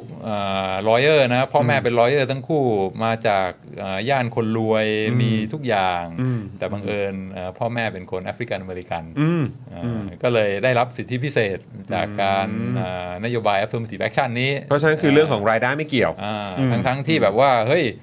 ชีวิตค คนนี้นี่ก็ privilege มาตั้งแต่เด็ก พ่อแม่ก็เป็นทนายความ อ่า มี อ่าอ่า อะไรดี แต่ว่าพอมาถึงสมัครเข้ามหาลัยโหได้ อ๋อ ซึ่งก็อันนี้ก็คือตรงพาร์ทที่อาจารย์วินัยเล่าให้ฟังว่าเออจริง ๆ แล้วแบบพอมีคนเสนอเข้ามาว่าให้ดูกันที่เรื่องของรายได้ไหมล่ะ อืมอืมอืม อะไรแบบเนี้ยมันก็ไม่ได้แก้ปัญหา อ่าไม่ได้แก้ปัญหา ตรงจุดนี้ ใช่ อยู่ดี ใช่ เออมันไม่ได้เป็นการแก้แก้ปัญหาที่ตรงประเด็น ใช่ อืม ใช่ ครับ ใช่ ผมเออโถโอ้โหแล้วก็อย่างที่บอกคุณผู้ชมพอคนพอคนเยอะ ใช่ไหมฮะพอคนเยอะเนี่ยมันก็จะแบบพอจะใช้พอจะใช้กฎกติกาที่มันแบบจะให้เหมือนพยายาม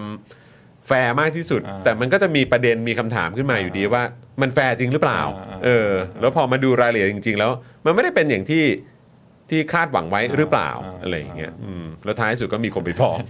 เอออืมแล้วก็ดันจังหวะเดียวกันกับที่ศาลสูงเนี่ย เอ็นเอียงไปทางคอนเซอร์วทีฟซะมากกว่า จังหวะมันได้ จังหวะมันได้ อืม จังหวะมันได้อืม ก็เราน่าจะค่อยๆ เริ่มซิกแซกแล้วนะ มาแล้วครับ มาแล้วครับคุณ ถา ผู้ช ม ม จอนถามจอนว่าเออ ถามผมและถามคุณผู้ชม ด้วยสิ เออครับผมอืม ว่าที่อ่าคนเอเชียนอเมริกันเนี่ยแบบคะแนนสูงๆ เรียนกันได้ A หมดอะไรพวกเนี้ยมันเป็นเป็นความผิดของเขาเองบอกว่าวะที่แบบว่าทำไมถึงกลุ่มเนี่ยมันถึงคะแนนโด่งขึ้นมา อืม นำกว่าใคร อืม ส่วนใหญ่ถ้าเป็นมินอริตี้เนี่ยคะแนนจะแบบว่าน้อยกว่าคนดำใช่ไหมคะแนนเฉลี่ยน้อยน้อยกว่าคนขาวโทษทีอ่าแต่ว่าเอเชียนอเมริกันเนี่ยเป็นกลุ่มเดียว ที่คะแนนเฉลี่ยสูงกว่าอ่าอ่าคนขาวด้วยซ้ำอ่าเพราะฉะนั้นแบบนี่ค่าเฉลี่ยนะ ครับ คือตอนไปเอ่อเรียนที่อเมริกาก็จะมีเนี่ยสเตอริโอไทป์ว่าอ๋อถ้าเป็นคนเอเชียเนี่ยโหแม่ง เก่งเลขแน่เลย แน่นอน เออ แต่ว่า เห็นหน้า แม่ง ปุ๊บคนนี้ต้องคำนวณเก่งแน่เลย อ่าบ้านเรียนพอ เออ ตกเย็นก็อยู่ห้องสมุดแล้ว อ่า เออ เออ คือแม่งอ่าทั้งนั้นอ่ะ อืม อ่าคะแนนสูงก็พวกพวกนี้คะแนนสูงเองนี่หว่า ก็ถึงได้ต้องอ่าก็เอ่อเออทำไมทำไมทำไมพวกอ่าเอเชียนอเมริกันถึงมีประสบความสำเร็จทางอย่างน้อยทางด้านการศึกษามากกว่าอ่าอ่าอ่ากลุ่มอื่น แต่คือจริง ๆ เราก็เราก็ได้ยินมาตั้งนานแล้วป่ะในเรื่องของแบบอย่างเอ่อแบบที่เป็นเอเชียนอเมริกันเนี่ยก็จะมีความแบบเหมือนเรื่องของทางด้านวิชาการ อืม เอออ ม จะมีจะมีจะเหมือนเอ่อผลผลการเรียนหรือทางด้านวิชาการก็จะแบบก็จะดีกว่า อ่าอ่า เออใช่ไหมครับคณิตส่งคณิตศาสตร์อะไรต่าง อืม ๆก็จะดีกว่าเนี่ยคืออันนี้ผมก็ไม่รู้นะ แต่คือแบบคล้ายๆ ก็ย้อนกลับไปไหมในพาร์ทของแบบครอบครั ว ในพาร์ทของแบบเอ่อแบบพ่อแม่อะไรเงี้ยการการคือคือลักษณะการใช้ชีวิตการดำรงชีวิต แล้วก็แบบพ่อแม่ก็ผมถ้าเกิดว่าเป็นเอ่อเหมือนครอบครัวผู้อพยพอะไรแบบเนี้ยที่ย้ายเข้ามาอยู่ในสหรัฐอเมริกาเนี่ยก็ก็มาจากแบบ เพราะเอ่อเวลาดูเรื่องของเออความสามารถทางคณิตศาสตร์ของคนอเมริกันโดยส่วนโดยส่วนใหญ่เฉลี่ยแล้ว เมื่อเทียบกับแบบคนเอเชียแล้วเนี่ยมันก็ต่างกันมาก อืมอืม ใช่ไหมแล้วก็เรื่องของคณิตศาสตร์ที่คนเอเชียเรียนเนี่ยก็จะแบบว่าเหมือนแบบโอ้โหแบบมีความซับซ้อนมีความ แล้วก็เรื่องของการติวการเรียนอะไรต่างๆ ก็แบบจริงจังมาก เราเห็นแบบในของเออเกาหลีใต้เอง อืม จะสอบเข้ามหาวิทยาลัยก็แบบโอ้โหแบบว่า อืม มีความเข้มข้นมาก อืม ใครสอบไม่ได้นี่ก็แทบว่าจะล้มเหลวทาง อืม ทางสังคมเลยทีเดียว อืม คือแบบว่าไม่รู้จะเอาหน้าไปไว้ที่ไหน อืม แล้วก็คือแทบจะไม่มีอนาคตแล้วอ่ะ อืม ใช่ไหมฮะ อืม เพราะฉะนั้นคือการแข่งขันทางวิชาการก็เข้มข้นมาก อื ๆ ม แล้วเพราะฉะนั้นคือคณิตศาสตร์ก็คงจะจะจะแบบเข้มข้นด้วยเหมือนกัน อืม หรือทางจีนเอง อืม ใช่ไหมฮะที่เราก็มักจะพูดว่าโอ้ยคนจีน แบบว่าเก่งเลขอะไรแบบเนี้ย อืม เออหรือแม้กระทั่งบ้านเราอ่ะคณิตศาสตร์บ้านเราคือแบบไปเทียบคือเวลาเราเปิดดูดู แบบเรียน แบบเรียนของของบ้านเรา อ่ากั กับแบบเรียนหรือข้อสอบของบ้านเรา อืม ไปเทียบกับแบบแบบเรียนของระดับอินเตอร์อ่ะ อืม เออแบบอย่างอย่างลูกๆก็ อืม ก็เขาก็ได้เรียนแบบหลักสูตรของของอังกฤษของอะไรอย่างเงี้ยใช่ไหมพอเปิดดูเฮ้ยมันก็มันก็ไม่ได้โหดเท่ากับ อืม ของไทยนะ อืมอืม ของไทยนี่คือแบบว่าแบบระดับปะเอ่อประถมนี่ก็คือแบบไปเลขแบบค่อนข้าง อืม ค่อนข้างซับซ้อนแล้วอะ่ะ อืม เออแต่ของระดับเอ่อประถมของฝั่งอังกฤษของฝั่งสหรัฐมันยังมันยังไม่โหดขนาดนี้มันค่อยๆเป็นค่อยๆไปอะ ใช่ใช่ใช่ใช่มันก็เลยแบบมีคือแล้วเหมือนเหมือนเด็กเอเชียจะมีโอกาสได้ expose กับความความซับซ้อนทางวิชาการมากกว่าหรือเปล่าอะไรแบบเนี้ยแล้วเรายิ่งแบบพ่อแม่ ใช่ไหมฮะ อืม ปู่ย่าอะไรเงี้ย โอเค ได้ได้เจออะไรพวกนี้ โอเค มา แล้วก็แบบว่าวิธีการเลี้ยงดู อืม ของคนของคนเอเชีย อืม เอง แม้ว่าจะย้ายถิ่นฐาน อ่า ไปอยู่สหรัฐอเมริกาแล้วก็คงอีกแบบหนึ่ง อืมอืม ใช่ไหมที่มีเวลาเราดูสแตนด์อัพคอมเมดี้แบบพูดถึงแบบพ่อแม่เอเชีย น่ะเออใช่ไหม หรือแม้กระทั่งเอ่อชาวชาวอินเดีย อ่า เอง อ่า ใช่ไหมฮะที่แบบว่า คาดหวัง ที่ สูง คาดหวังว่าอ่ะไปเป็นหมอสิไปเป็นนั่นนู่นนี่สิอะไรอย่างนี้ใช่ไหมฮะเออแล้วก็คือแบบแม้จะย้ายไปอยู่สหรัฐอเมริกาแล้ว ก็ยังมีทัศนคติแนวคิด อืม ความเชื่ออ ม เออที่ส่งต่อไปถึงลูกอ่ะ อืม ในอีกแบบหนึ่ง โอ้ ด้วยหรือเปล่า ดีมากดีมาก เอออะไรเงี้ย ใช่ มันก็เลยแบบเหมือนมันก็อยู่ที่การคือคือไม่ได้บอกว่ามันอยู่ที่การเลี้ยงดูแต่คือหมายความว่าวัฒนธรรมที่เติบโตขึ้นมามันมีความแตกต่างกันนะ อืม เนอะเออมันก็เลยแบบ มันก็มันก็เลยไม่พอเห็นข้อมูลเนี้ยก็อาจจะแบบไม่ได้แปลกใจเท่าไหร่ว่าเออทำไมเอเชียนอเมริกันถึงแบบนำโด่งขนาดนั้นวะ อ่า อะไรอย่างเงี้ยเออใช่ไหมฮะ โอ้ดีมากจอนแบบว่าไล่ ไล่ตามสเต็ปแล้วก็ใช้ใช้ลอจิกแกะมันออกมาได้ คือแน่อ่าหลักสูตรในแต่ละประเทศอาจจะไม่เหมือนกันใช่ไหมการสอนการเรียนในในในในในในในไต้หวันในใน อ่า ในฮ่องกง ครับ ในญี่ปุ่นเนี่ยมันอาจจะคนละแบบกับในอเมริกา ใช่ เพราะฉะนั้น ใช่ใช่ เวลาดูอ่าความสามารถทางด้านคณิตศาสตร์แบบเทสกอร์ อ่าเทียบกันระหว่างประเทศเนี่ยบางบางทีมันก็อธิบายด้วยด้วยระบบการศึกษา อืมอืม แต่จอห์นก็คิดต่อไปว่าเฮ้ยบางทีเอ่อเอเชียนอเมริกันที่ไปไปเกิดไปโตที่อเมริกา แล้วก็อยู่ในระบบการศึกษาของอเมริกันก็ยังเรียกว่านำโด่ง อืม กว่าทั้งทั้งที่เขาไม่ได้รับอิทธิพลจากระบบการศึกษาในในในประเทศของพ่อแม่เขา อืม ทำทำไมเขาถึงยังยังคะแนนสูงกว่า อันนี้มันก็ต้องพูดถึงเรื่องเออการการเลี้ยงดูใช่ไหมเรื่องเอ่อค่านิยมที่รับการปลูกฝัง แล้วก็เรื่องเรื่องวัฒนธรรม อืม ที่จอห์นพูดถึงว่ามันมันอาจจะเป็นเอ่อเรื่องที่มีอิทธิพลต่ออต่อต่อเอ่อความความสำเร็จในการเรียนใช่เพราะฉะนั้นก็คือก็คือน่าน่าจะเป็นเรื่องวัฒนธรรม culture แล้วก็มีคนก็พยายามศึกษาว่ามันวัฒนธรรมอะไรเนาะที่มันทำให้คนที่มาจากอีสเอเชียเนี่ยคือเอเชียตะวันออกเนี่ยเอ่อส่วนใหญ่เรียนคณิตศาสตร์ก็คะแนนนำคนอื่นอ่าเวลาสอบอะไรก็คะแนน อ่าเรียกว่าท็อปทอปทั้งนั้นอ่าก็มีหนังสือเล่มหนึ่งที่ดังมากอ่าชื่อว่า um, outliers outliers ก็คือว่าอะไรที่มันแบบว่าอ่าห่างไกลจากค่าเฉลี่ยมากๆอะอ่า outliers ทางสถิติก็คือสมมุติว่าถ้าค่าเฉลี่ย 50 เนี่ย ไอคนนี้ไปอยู่ 80 90 อะไรเงี้ยเรียกว่า outlier ก็พยายามศึกษาความสำเร็จของอินดิวิ u a l หรือว่าของกลุ่มคนที่แบบว่าทำไมถึงมีความสำเร็จอย่างต่อเนื่อง แล้วก็ มากกว่าคนทั่วไป มากกาคนทั่วไปอ่าอันนี้ก็ของของมาคอมแกดเวล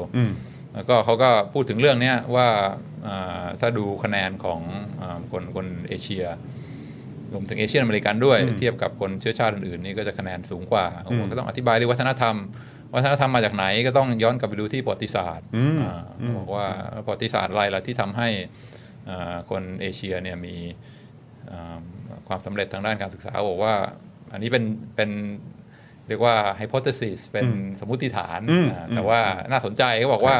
มันเกิดจากอ่าวัฒนธรรมการการปลูกข้าว อืม ก็มาคอมกัดเวลก็อ่าไปไปไปดูอ่าชาวนาปลูกข้าว ครับ โอ้โหปลูกข้าวนี่แม่งโคตรโหดอะคือกว่าจะเริ่มปลูกได้เนี่ยต้องต้องเตรียมที่นาใช่ไหมคือมันต้องมีคันนาเพื่อ ใช่ครับ เพื่อ จัดพื้นที่ก่อน อ่าจัดพื้นที่ต้องสร้างคันนา เออ คือมีที่แปลงเล็ก ๆ เนี่ยอ่าค่อยๆทำคันนาเพื่อเก็บน้ำแล้วก็พื้น เอ่อแปลงเนี่ยก็ต้องเป็นเป็นเอ่อดินเหนียวที่แข็งเพื่ออไม่ให้น้ำมันซึมลงไปมันต้องต้องเก็บน้ำไว้เสร็จแล้วพอพื้นแข็งปุ๊บก็ต้องมีเอ่อเอ่อพวกปุ๋ยพวกอะไรมารองอีกชั้นหนึ่งให้มันนุ่มๆใช่ไหมอ่าแล้วก็ถึงจะเอ่อเตรียมกว่าจะเตรียมพร้อมได้แม่งโคตรเหนื่อยอะคือกำลังคนอะไรที่ใส่ลงไปแม่งโคตรเยอะ ยังปลูกไม่ได้นะเอ่อข้าวนี่ต้องไปปลูกในเขาเรียกเนอร์เซอรี่ก่อน อืมครับผม ก็คือให้มัน เรียนเป็น ขึ้ เป็น มา ต้นกล้า อน เออ อ่า ใช่ไหมครับอืม พอต้นกล้าขึ้นมาเสร็จปุ๊บก็เอ่อต้องถอนต้นกล้าขึ้นมาเอ่อมัดมัดรวมเป็นเป็นมัดนะแล้วก็ทีละทีละมัดนะ หลังสู้ฟ้าหน้าสู้ดินใช่ไหมปาก ปักลงไปก่อน ปากคือให้เป็นเป็นแถวห่างกันเท่ากันเรียงกันสวยๆใช่ไหมเพื่อให้มันกระจายได้รับน้ำได้รับปุ๋ยอย่างอย่างเท่าทั่วถึง แล้วก็พอปักเสร็จปุ๊บก็ต้องมาคอยเช็คทุกวันระดับน้ำ ให้สูงพอดีคือถ้าสูงเกินไปเนี่ยต้นข้าวก็ตาย อืม ถ้าไม่สูงพอเนี่ยวัชพืชก็ขึ้น อืม มันต้องต้องเช็ค พอดี ตลอดเวลา พอดี า อืม ต้อง ครับผม ไปตรวจไปเช็คเรื่องปุ๋ยเรื่องมแมลงศัตรูพืชอะไรพวกเนี้ยโหคือกว่าจะปลูกข้าวได้นี่แม่งโคตรทุ่มเทคือต้องอึดอะเป็นอาชีพถ้าเทียบกับอ่ากสิกรรมประเภทอื่นทั่วโลกนะการปลูกข้าวนี่แม่ง labor intensive- intensive อ่า intensive ที่สุดแล้ว อืม มาคอมการ์ดเวลก็บอกว่าเนี่ยแหละอ่าไอ้ที่วัฒนธรรมที่เนี่ยเน้นเรื่องความอึด การทำงานหนัก การอ่าทุ่มเท การเอาแรง คือไม่ยอมแพ้คือยังไงก็ต้องอาทำให้สำเร็จให้ได้เนี่ยเนี่ยคือคือจุดเริ่มต้นของวัฒนธรรมเรื่องว่าอ่าการการทำงานหนัก แล้ว ของ แล้วแล้วก็โดยเฉพาะแบบอีสเอเชียด้วย เอเชีย อืม ใช่ ครับผม การการปลูกข้าว เอเชียตะวันออกนะ เพราะว่าการ์ดเวลก็เป็นคนแคนาดานะ อืม แต่พอมาดูสังคม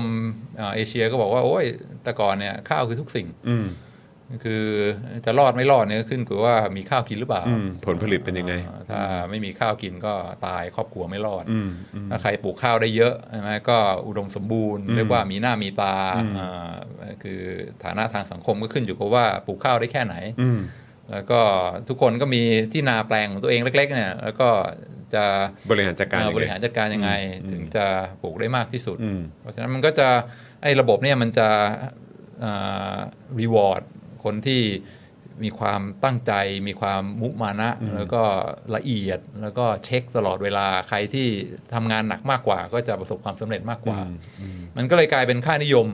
กลายเป็นเอ่อวัฒนธรรมของของอีสเอเชียซึ่งสามารถเอ่อ แล้วอย่างว่าวัฒนธรรมมันก็เป็นสิ่งที่ต่อเนื่องกันมาใช่ไหมบางทีอ่าอ่ารุ่นพ่อรุ่นแม่ก็ไม่ได้ทำนาแล้ว อาจจะเป็นหมอฟันอาจจะเป็นทนายความ แต่ว่าไอ้สิ่งที่ได้รับการปลูกฝังจากรุ่นสู่รุ่นนะว่าเอ้ยต้องทำงานหนักนะอ่าต้องไม่ยอมแพ้นะต้องเอ่อเหนื่อยกว่าคนอื่น เพราะว่ายิ่งทำงานหนักเท่าไหร่เป็นเรื่องมีเกียรติ อืม เอออเนี่ยแหละมันถึงทำให้ มันเริ่มจากความอิ่มท้องเนอะ อ่า ใช่ไหม ฮะ มันเริ่มจากความแบบมีกินน่ะ อ่าอ่า เออ คือแบบว่าบริหารจัดการยังไงกับสิ่งที่ตัวเองมีเพื่อให้แบบให้เราอิ่มท้องมากที่สุดอ่ะ อ่าอ่าอ่า แล้วก็มีไม่ไม่ใช่พอกินพอใช้นะมันต้องแบบว่ามันต้องแบบมันต้องมีกินน่ะ อ่าอ่า เออไปจนถึงแบบคือมันก็คงเป็นวิวัฒนาการใช่ไหมคือ ตอนช่วงแรกมันก็คงเป็นเรื่องของการการกินอยู่ภายในครอบครัวภายในชุมชนต่อมามันก็คงเป็นเรื่องของการไปจนถึงเรื่องของการค้าขายใช่ไหมครับ ซึ่งแล้วแล้วแล้วมันก็เหมือนแบบส่งผลต่อไปเรื่อยๆมันโอ้โห มันเป็นอะไรที่ถ่ายทอดกันก็คงหลายเจเนอเรชันนะ ซึ่งเอเชียนอเมริกันที่อ่าทุกวันนี้ก็เป็นพวกทนายความเป็นพวกหมอเป็นพวกอ่า เทคอะไรต่างๆ เทคทั้งหลายไม่ไม่ได้ห่างไกลจากจากวัฒนธรรมการปลูกข้าวมาไม่รู้กี่รุ่นแล้ว อ่า แต่ว่า ใช่ใช่ มันยัง ใช่ เหลืออยู่ไงไอสิ่งที่ที่ แนวคิดนะ ถ่ายทอด อืม จากเอ่อพ่อแม่สู่ลูกเนี่ยมันยังมันมันยังเหลืออยู่ อืม ซึ่งทำให้เอ่อมุมมองชีวิตค่านิยม มันมันต่างจากเอ่อคนคนเชื้อชาติอื่น อื ๆก็ ม อันนี้เป็นสมมุติฐาน อืมอืม ที่อ่านแล้วเออมันดีเว้ยคมกันเวลแม่งให้คนเอ่อแคนาเดียน แต่ว่าพอมาเห็นเอ่อคนเอเชียปลูกข้าวแล้วโอ้โหแม่งสุดยอดว่ะเอออแล้วเนี่ยแหละคือปัจจัยที่อธิบายว่าทำไมคนเอเชียถึงเรียนหนังสือเก่งกว่าคนอื่น ืมอืมอืมซึ่งซึ่งคุณผู้ชมคิดว่ายังไง คือคือคุณผู้ชมคิดว่ามันมีส่วนไหมแต่คือแต่คือพอฟังดูแล้วมันก็มันก็มันก็มีพอยนะเออ มันก็มีพอยนะเออเพราะว่าก็คื ฟั อ งแล้วมันก็โน้มน้าวนะ มันก็โน้มน้าวมันมันก็ฟังมันก็ฟังดูโน้มน้าวเหมือนกันเออแต่ก็พยายามคิดอยู่เพราะว่าจำได้ไง อาจารย์โควิดไงต้องขอขออนุญาตพาดพิเอ่อพาดพิงนะคุณพ่อ ซึ่งคิดว่าคุณพ่อคงดู อยู่ นะครับอาจารย์โควิดดูอยู่มั้งเออนะครับหรือไม่ก็อาจจะเป็นคุณแม่ก็ได้ แต่ว่าอย่างไรก็ตามอาจารย์อาจารย์โควิดก็เคยพูดว่าของไทยเนี่ยปลูกข้าวกัน แบบว่า ก็คืออย่างที่ที่อาจารย์วินัยยก อ่า ประเด็นของของมาคอมกราดเวลออกมาแหละก็คือว่าไทยนี่ก็คือเป็นการเขาเรียกว่าอะไรนะเป็นการ หน้าดำอ่ะ เนาดำใช่ไหม อืม เออใช่ไหมที่แบบว่าเอาต้นกล้าเนี่ยไปปัก ใช่ ปัก ใช่ ปักปักปักปักปัก ใช่ เรียง ใช่ แต่ว่าโอเคมันก็อาจจะมีในพื้นที่อื่นด้วยเหมือนกันที่แบบว่าอย่างในผมไม่แน่ใจเวียดนามหรืออะไรผมหรือเปล่าหรือว่าแบบอาจจะเป็นที่อื่นนะที่เขาแบบว่าใช้การหวาน อ่าอ่า ใช่ไหมฮะ อ่า เออมันก็อาจจะแต่ผมก็ไม่แน่ใจว่าไอ้การหวานนี่มันเป็นแบบวิวัฒนาการที่มันมาทีหลังหรือเปล่า อ่า ผมก็ไม่ อ่า ชัวร์เพราะว่าก็คือถ้าเป็นเมื่อก่อนเนี่ยมันก็คงไม่ได้มีเรื่องปุ๋ยไม่ได้มีเรื่องของยาฆ่าแมลงอะไรต่างๆที่มัน ที่มันจะมีประสิทธิภาพเหมือนกับในปัจในปัจจุบันเพราะฉะนั้นคือไอ้การที่อาจารย์วินัยบอกว่ามันต้องละเอียดอะ่ะเออมันต้องแบบต้องดู ระดับน้ำต้องดูเรื่องวัชพืชต้องดูเรื่องอะไรต่างๆเลยนะเพราะเพราะสมัยก่อนมันไม่ได้มีมันไม่ได้มีแบบเอ่อวิวัฒนาเอ่อเขาเรียกพัฒนาการทางด้านเกษตรกรรมเหมือนกับทุกวันนี้ใช่ไหมฮะที่แบบว่าเออแบบอาจจะก็ใช้ยาฆ่าแมลงก็ว่ากันไปอะไรอย่างเงี้ยเออหรือแบบอาจจะมี แทรกเตอร์ อ่า คูโบต้าอะไรก็ว่านไปใช่ไหมเออก็แบบว่าเออมันก็ทำได้อะไรเงี้ยเออแต่ว่าคือถ้าถ้าเป็นเมื่อก่อนก็คือว่าเหมือนคล้ายๆการลงทุนอ่ะต้นข้าวหนึ่งต้นน่ะที่ที่เราเพาะขึ้นมาเป็นต้นกล้ามันต้องออกผลผลิต ให้เราอิ่มท้องสิวะอะไรเงี้ยเออมันมันก็เลยมีความละเอียดมากเนี่ยแล้วแบบเออพอนั่งนึกย้อนกลับมาที่บ้านเรานี่ก็คือแบบโอ้โหแบบจนทุกวันเนี้ยเออเรื่องของการทำนาอะไรต่างๆนี่มันก็แบบ มันก็ยังมันก็ยังโหดอยู่อ่ะ อืม เออ มันก็ยังโหดอยู่เหมือนกันอะไรเลยเออแล้วแบบ ก็อยากรู้ว่าไอ้ตรงพาร์ทนี้มันส่งผลไปถึงเอเชียนอเมริกัน ที่เป็นไทยอยู่ที่นั่นด้วยหรือเปล่า เออ ใช่ ครับผใช่ม ใช่ใช่ใช่ ไม่มีอะไรอันนี้ อันนี้คือนอกเรื่อง ครับ พูดเรื่องพูดเรื่องการปลูกข้าวในแต่ละแบบฮะเออครับ ผม ซึ่งเอ่อบางคนเขาก็ ก็ทัศนคติต่อออ่าชาวนาก็อาจจะไม่ไม่เหมือนมาคอมคัตเบลมองใช่ไหม เออ แคนาเดียนมองนี่บอกว่า โอ้โห แม่งสุดยอด เออครับผม โคตร ทึ่ง ยาก ทึ่ง ทึ่ง อืม แต่บางบางคนก็มองว่าแม่งขี้เกียจนะ โอ้โห ขี้เกียจอ่ะยังไง บา อ่ะ งทีก็ได้ยินใช่ไหมแบบว่า เออ โอ้ยทำงานไม่ทำแต่ว่าถ้าต้องไปตักน้ำมาสาดเล่นกันเนี่ยอ่า เออเออ พร้อมเต็มที่ อ๋ออ่ าคือว่า เออเออเออ ตกลงมันขยันหรือขี้เกียจกันแน่ วะ เออซึ่ง แต่อันนี้ก็คือจากมุมมองเขาที่มองว่า อ่า เออแบบมันมันไม่ธรรมดา อ่าใช่มันก็เป็นอันนี้เป็นสมมติฐาน ครับ ก็ ครับ ก็อย่าไปเชื่อมาก ครับ นะครับ แต่ ครับ มันก็เอ่อเรียกว่าน่าสนใจ อืมอืม แต่ว่าประเด็นที่จะเข้าเรื่องเศรษฐศาสตร์ก็คือเรื่องที่จอห์นเอ่อเอ่อเอ่ยถึงเมื่อกี้ ครับ ว่าเฮ้ยการทำนามันก็มีหลายแบบ อ่า า อ๋อโอเคครับผม การที่มาคอมคัตเวลเขาเล่าเนี่ยเป็นเป็นเรื่องนาด อืม ำก็คือ labor intensive อ่าปีหนึ่งปีหนึ่งเนี่ยต้องใช้แรงงานจำนวนมาก ครับ แล้วก็นาดำเนี่ยเป็นอ่าเทคโนโลยีการทำนาที่จะเหมาะสมคือถ้ามันไม่มีที่ดินมาก อืม ก็คือสมัยอ่าเรียกว่าต้นรัตนโกสินทร์อะไรเงี้ยแต่ก่อนพื้นที่ในกรุงเทพมันก็แบบว่าเป็นบึงเป็นหนองเป็นอะไรเงี้ยไม่ค่อยมีที่ดินที่จะทำการเกษตรเท่าไหร่ใช่ไหม ครับ เพราะฉะนั้น ครับ แต่ละแต่ละครัวเรือนเนี่ยก็จะมีเรียกว่าแปลงเล็ก อืม ๆ ในการอ่าอ่าในการปลูกข้าว ครับ เพราะฉะนั้นก็แพงเล็กๆ มีที่แค่นี้ก็ทรัพยากรแรงงานทั้งหลายทุกอย่างต้องทุ่มเทเข้าไป อืม เพราะว่าจะอดตายหรือว่าจะมีข้าวกินเนี่ยมันขึ้นอยู่กับว่าไอ้นาแปลงนี้จะสำเร็จหรือเปล่า อืมอืม เพราะฉะนั้นไอ้เทคโนโลยีที่ labor intensive ที่ว่าต้องปลูกในเนอร์เซอรี่ก่อน อืม แล้วค่อยๆ ถอนมาทีละอันทีละอันเนี่ยคือเทคโนโลยีที่เรียกว่าอ่าอ่าอ่า transplanting ภาษาอังกฤษก็เรียก transplanting ก็คือนาดำก็คือใช้แรงงาน อืมย้ายต้นออกไปปลูก พื้นที่น้อยๆอ่าพื้นที่น้อยๆ แล้วก็ผลผลิตต่อต่อแปลงนี่จะสูงมาก อืม เพราะว่าไอ้แรงงานอะไรที่เข้าไปทรัพยากรที่ทุ่มลงไปในแปลงเล็กๆเนี่ยมันมันเยอะ อืม คราวนี้เนี่ยอ่าความเปลี่ยนแปลงมันก็เกิดขึ้น คือหลังจากอ่าสนธิสัญญาเบลริง ครับ สมัยรัชกาลที่ 4 ใช่ไหม ครับ ที่แบบว่าโอเคนะต่อไปนี้เนี่ยเอ่อภาษีเนี่ยเอ่อมีความเอ่อตายตัวนะสามเปอร์เซ็นแล้วก็ไม่สามารถเก็บตามใจชอบได้อะไรเงี้ยอันนี้คือเป็นโอกาสที่จะทำให้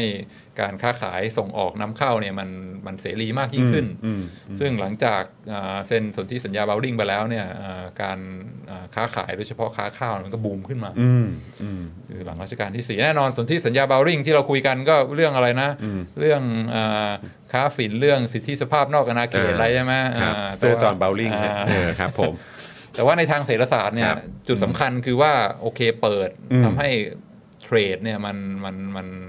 มันมันมีกฎเกณฑ์ที่ตายตัว แล้วก็สามารถนำเข้าส่งออกได้อย่างอ่าชาติตะวันตกก็อยากเข้ามาค้าขายมากขึ้น เพราะว่าเออมันมันมีสัญญาที่ที่ชัดเจนแล้วใช่ไหม อืม คราวนี้เนี่ยการเอ่อปลูกข้าวเพื่อส่งออกมันก็บูม อืม เอ่อธรรมดาแต่ก่อนเนี่ยเวลาชาวนาปลูกข้าวก็ปลูกไว้กินในครัวเรือน ถ้าเหลืออะไรเงี้ย อืม เอ่อมากเป็นพิเศษก็ถึงเอาไปไปขาย แต่ว่าตอนนี้โอ้โหโอกาสในการขายข้าวเนี่ยมันมันมันเริ่มบูมขึ้นบูมขึ้น เพราะว่าชาติตะวันตกเข้ามาก็มีมีดีแมนสูงขึ้นใช่ไหมก็เลยเกิดอ่าอ่า อ่าแนวคิดที่ว่าเฮ้ยถ้างั้นเราต้องหาทางเพิ่มพื้นที่การปลูกข้าว อืม อ่าต้องต้องขยายที่ดินในการปลูกข้าวให้มากขึ้น เพราะว่าใครๆก็อยากซื้อใช่ไหม อืม ก็ทำให้เป็นเรื่องเป็นราวเพราะฉะนั้นพวกหนองพวกบึงพวกอะไรในเอ่อที่ลาดภาคกลาง ซึ่งแต่ก่อนมันใช้ ปลูกข้าวทำอะไรไม่ได้เนี่ยก็เอ่อเริ่มมีการลงทุนในการที่จะเดรน อืม เอ่อน้ำพวกนี้ออกไป ครับ มีการเอ่อทำคลองทำเอ่อเอ่อการชนประทาน อืม เพื่อสามารถขยายพื้นที่การการปลูกข้าวได้มากยิ่งขึ้น อ่าอย่างเช่นที่ดังที่สุดก็คืออาทุ่งรังสิตถ้าสมมติขึ้นไปทางอ่าทางเหนือใช่ไหมทางรังสิตนี่ก็จะยังมีคลองหนึ่งคลองสองอะไรเงี้ยอันนี้ก็คือมามาจากช่วงนั้น ที่บอกว่าโอเคเราจะเริ่มทำการชลประทาน เพิ่มที่ดินการอ่าปลูกข้าวให้มากยิ่งขึ้นอาพอลงทุนทำตรงนี้ไปปึงเนี่ยปรากฏสิ่งแวดล้อมมันเปลี่ยน อืม จากแต่ก่อนแต่ละบ้านมีอ่าพื้นที่ในการทำนาเล็กๆ คนละแปลงเล็ก ๆ ซึ่งแบบใช้ทรัพยากรแรงงานคนจำนวนมากตอนนี้แบบอยู่ๆโอ้โหพื้นที่ทำนาเพิ่มมากขึ้น อืมอืม อ่าจมเลยอยู่ๆมีพื้นที่มากขึ้นนั้นตอนนี้สิ่งที่ขาดแคลนมันไม่ใช่ที่ดินแล้วใช่ไหมสิ่งที่ขาดแคลนมันกลายเป็นอ่าแรงงาน อืม คือโอ้โหที่ดินเยอะขนาดนี้เนี่ยถ้าจะมา ใคร นั่ง จะมาปลูกอ่ะ อ่า อืม อ่าปักอ่ามานั่งดำนาเนี่ย ครั โอ้ บ โหมันไม่พอแล้ว อืมอืมอืม เพราะฉะนั้นเทคโนโลยีการทำนามาเลยเกิดการเปลี่ยน อืม อ่าหลังจากช่วงช่วงเนี้ยส่วนเซ็นสัญญาบาริง ครับ ก็คือการทำนาส่วนใหญ่ก็ค่อย ๆ เปลี่ยนจากการทำนาดำมาเป็น นาวนาหวาน อ่า อืม อย่างที่จอห์นพูด ครับ ก็คือนาหวานเนี่ยคือไม่มีเนอร์เซอรี่แล้วนะ ก็คือเตรียมที่ดินปุ๊บหวานสร็จ หวานเลย อ่าไถ อืม กลบ อืม แล้วก็แน่นอนต้นข้าวที่ขึ้นมาการกระจายตัวมันก็ไม่ไม่อีเวนต์เท่าใช่ไหม อ่า อ่า ครับผม การได้ปุ๋ยการได้น้ำมันก็ไม่เท่ากัน อืม เพราะฉะนั้นผลผลิตต่อเออต่อพื้นที่เนี่ยมันก็สู้นานาดำไม่ได้ อืม เอ่อแต่ อืม เพราะว่าพื้นที่มันมีเยอะ ครับ เอ่อเพราะฉะนั้น มันก็ชดเชยกันได้ เอ่อชดเชยกันได้แล้วก็ อืม ยิ่งมาก โอเค ขึ้นไปอีก อืมฮึอืมฮึ เพราะว่าตอนนี้ปลูกได้เอ่อพื้นที่มาก ๆ ก็หวานหวานหวานหวานท้าย ครับ กลบแล้วก็เอ่อเอ่อเอิ่มเอ่อต้นข้าวขึ้นได้แน่นอน อืม เอ่อมออืม ความเสี่ยงมันก็ไม่เหมือนแต่ก่อนที่ว่าโอ้โห ถ้าแปลงเล็ก ๆ ของเรามันเจ๊งเนี่ยเราไม่มีข้าวกินนะครับ เอ่อคือตอนนี้มันมันมันทำได้แล้วนั่นก็เลยเป็นจุดที่ส่งเสริมการบูม อืม ของเอ่อเอ่อการค้าขายข้าว อืม อ่าหลังจากสนธิสัญญาบาวริง อืม คือการเปลี่ยนเทคโนโลยีใช่ไหมจากการ เพราะฉะนั้นคือเปลี่ยน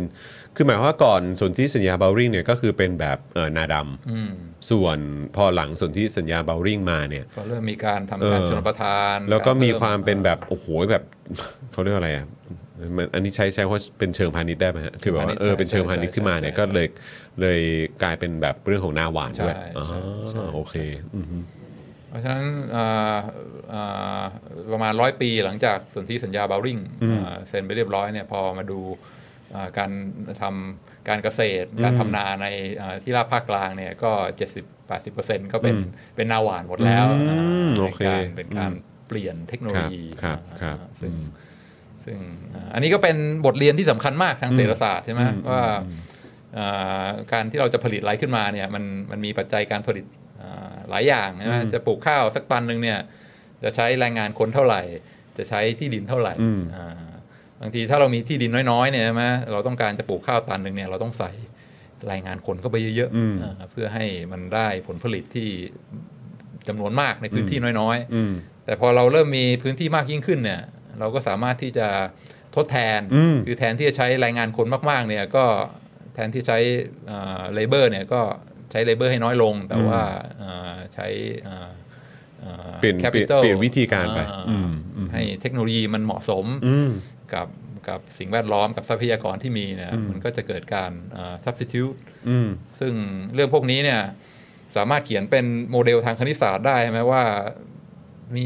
แรายงานเท่านี้ อืม มีอ่าที่ดินเท่านี้ต้องใช้ผสมกันประมาณเท่าไหร่ถึงจะปลูกข้าวได้มากที่สุดใช่ไหมแล้วก็พอ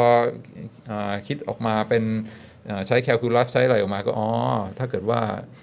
ช่วงก่อนเบลริงเนี่ยมันดีที่สุดเนี่ยควรจะใช้ทำเป็นเอ่อนาดำ อืม แต่พออสิ่งแวดล้อมมันเปลี่ยนไปที่ดินเริ่มมากขึ้นเนี่ยเอ่อทางที่จะทำให้ปลูกข้าวได้มากที่สุดก็คือการเอ่อเปลี่ยนเทคโนโลยีมาใช้เป็นนาหวานแทน อืม อ่าซึ่ง อืม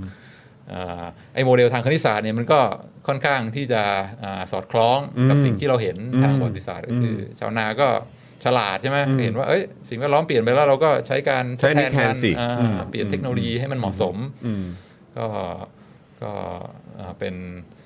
เป็นเป็นบทเรียนทางเศรษฐศาสตร์ที่สำคัญมากว่าเอ่อมันของหลายอย่างมันสามารถทดแทนกันได้ อืม แล้วก็เราก็เห็นในปัจจุบันการทดแทนก็เกิดขึ้นเรื่อยๆใช่ไหม อืม อ่า แต่ก่อนอ่า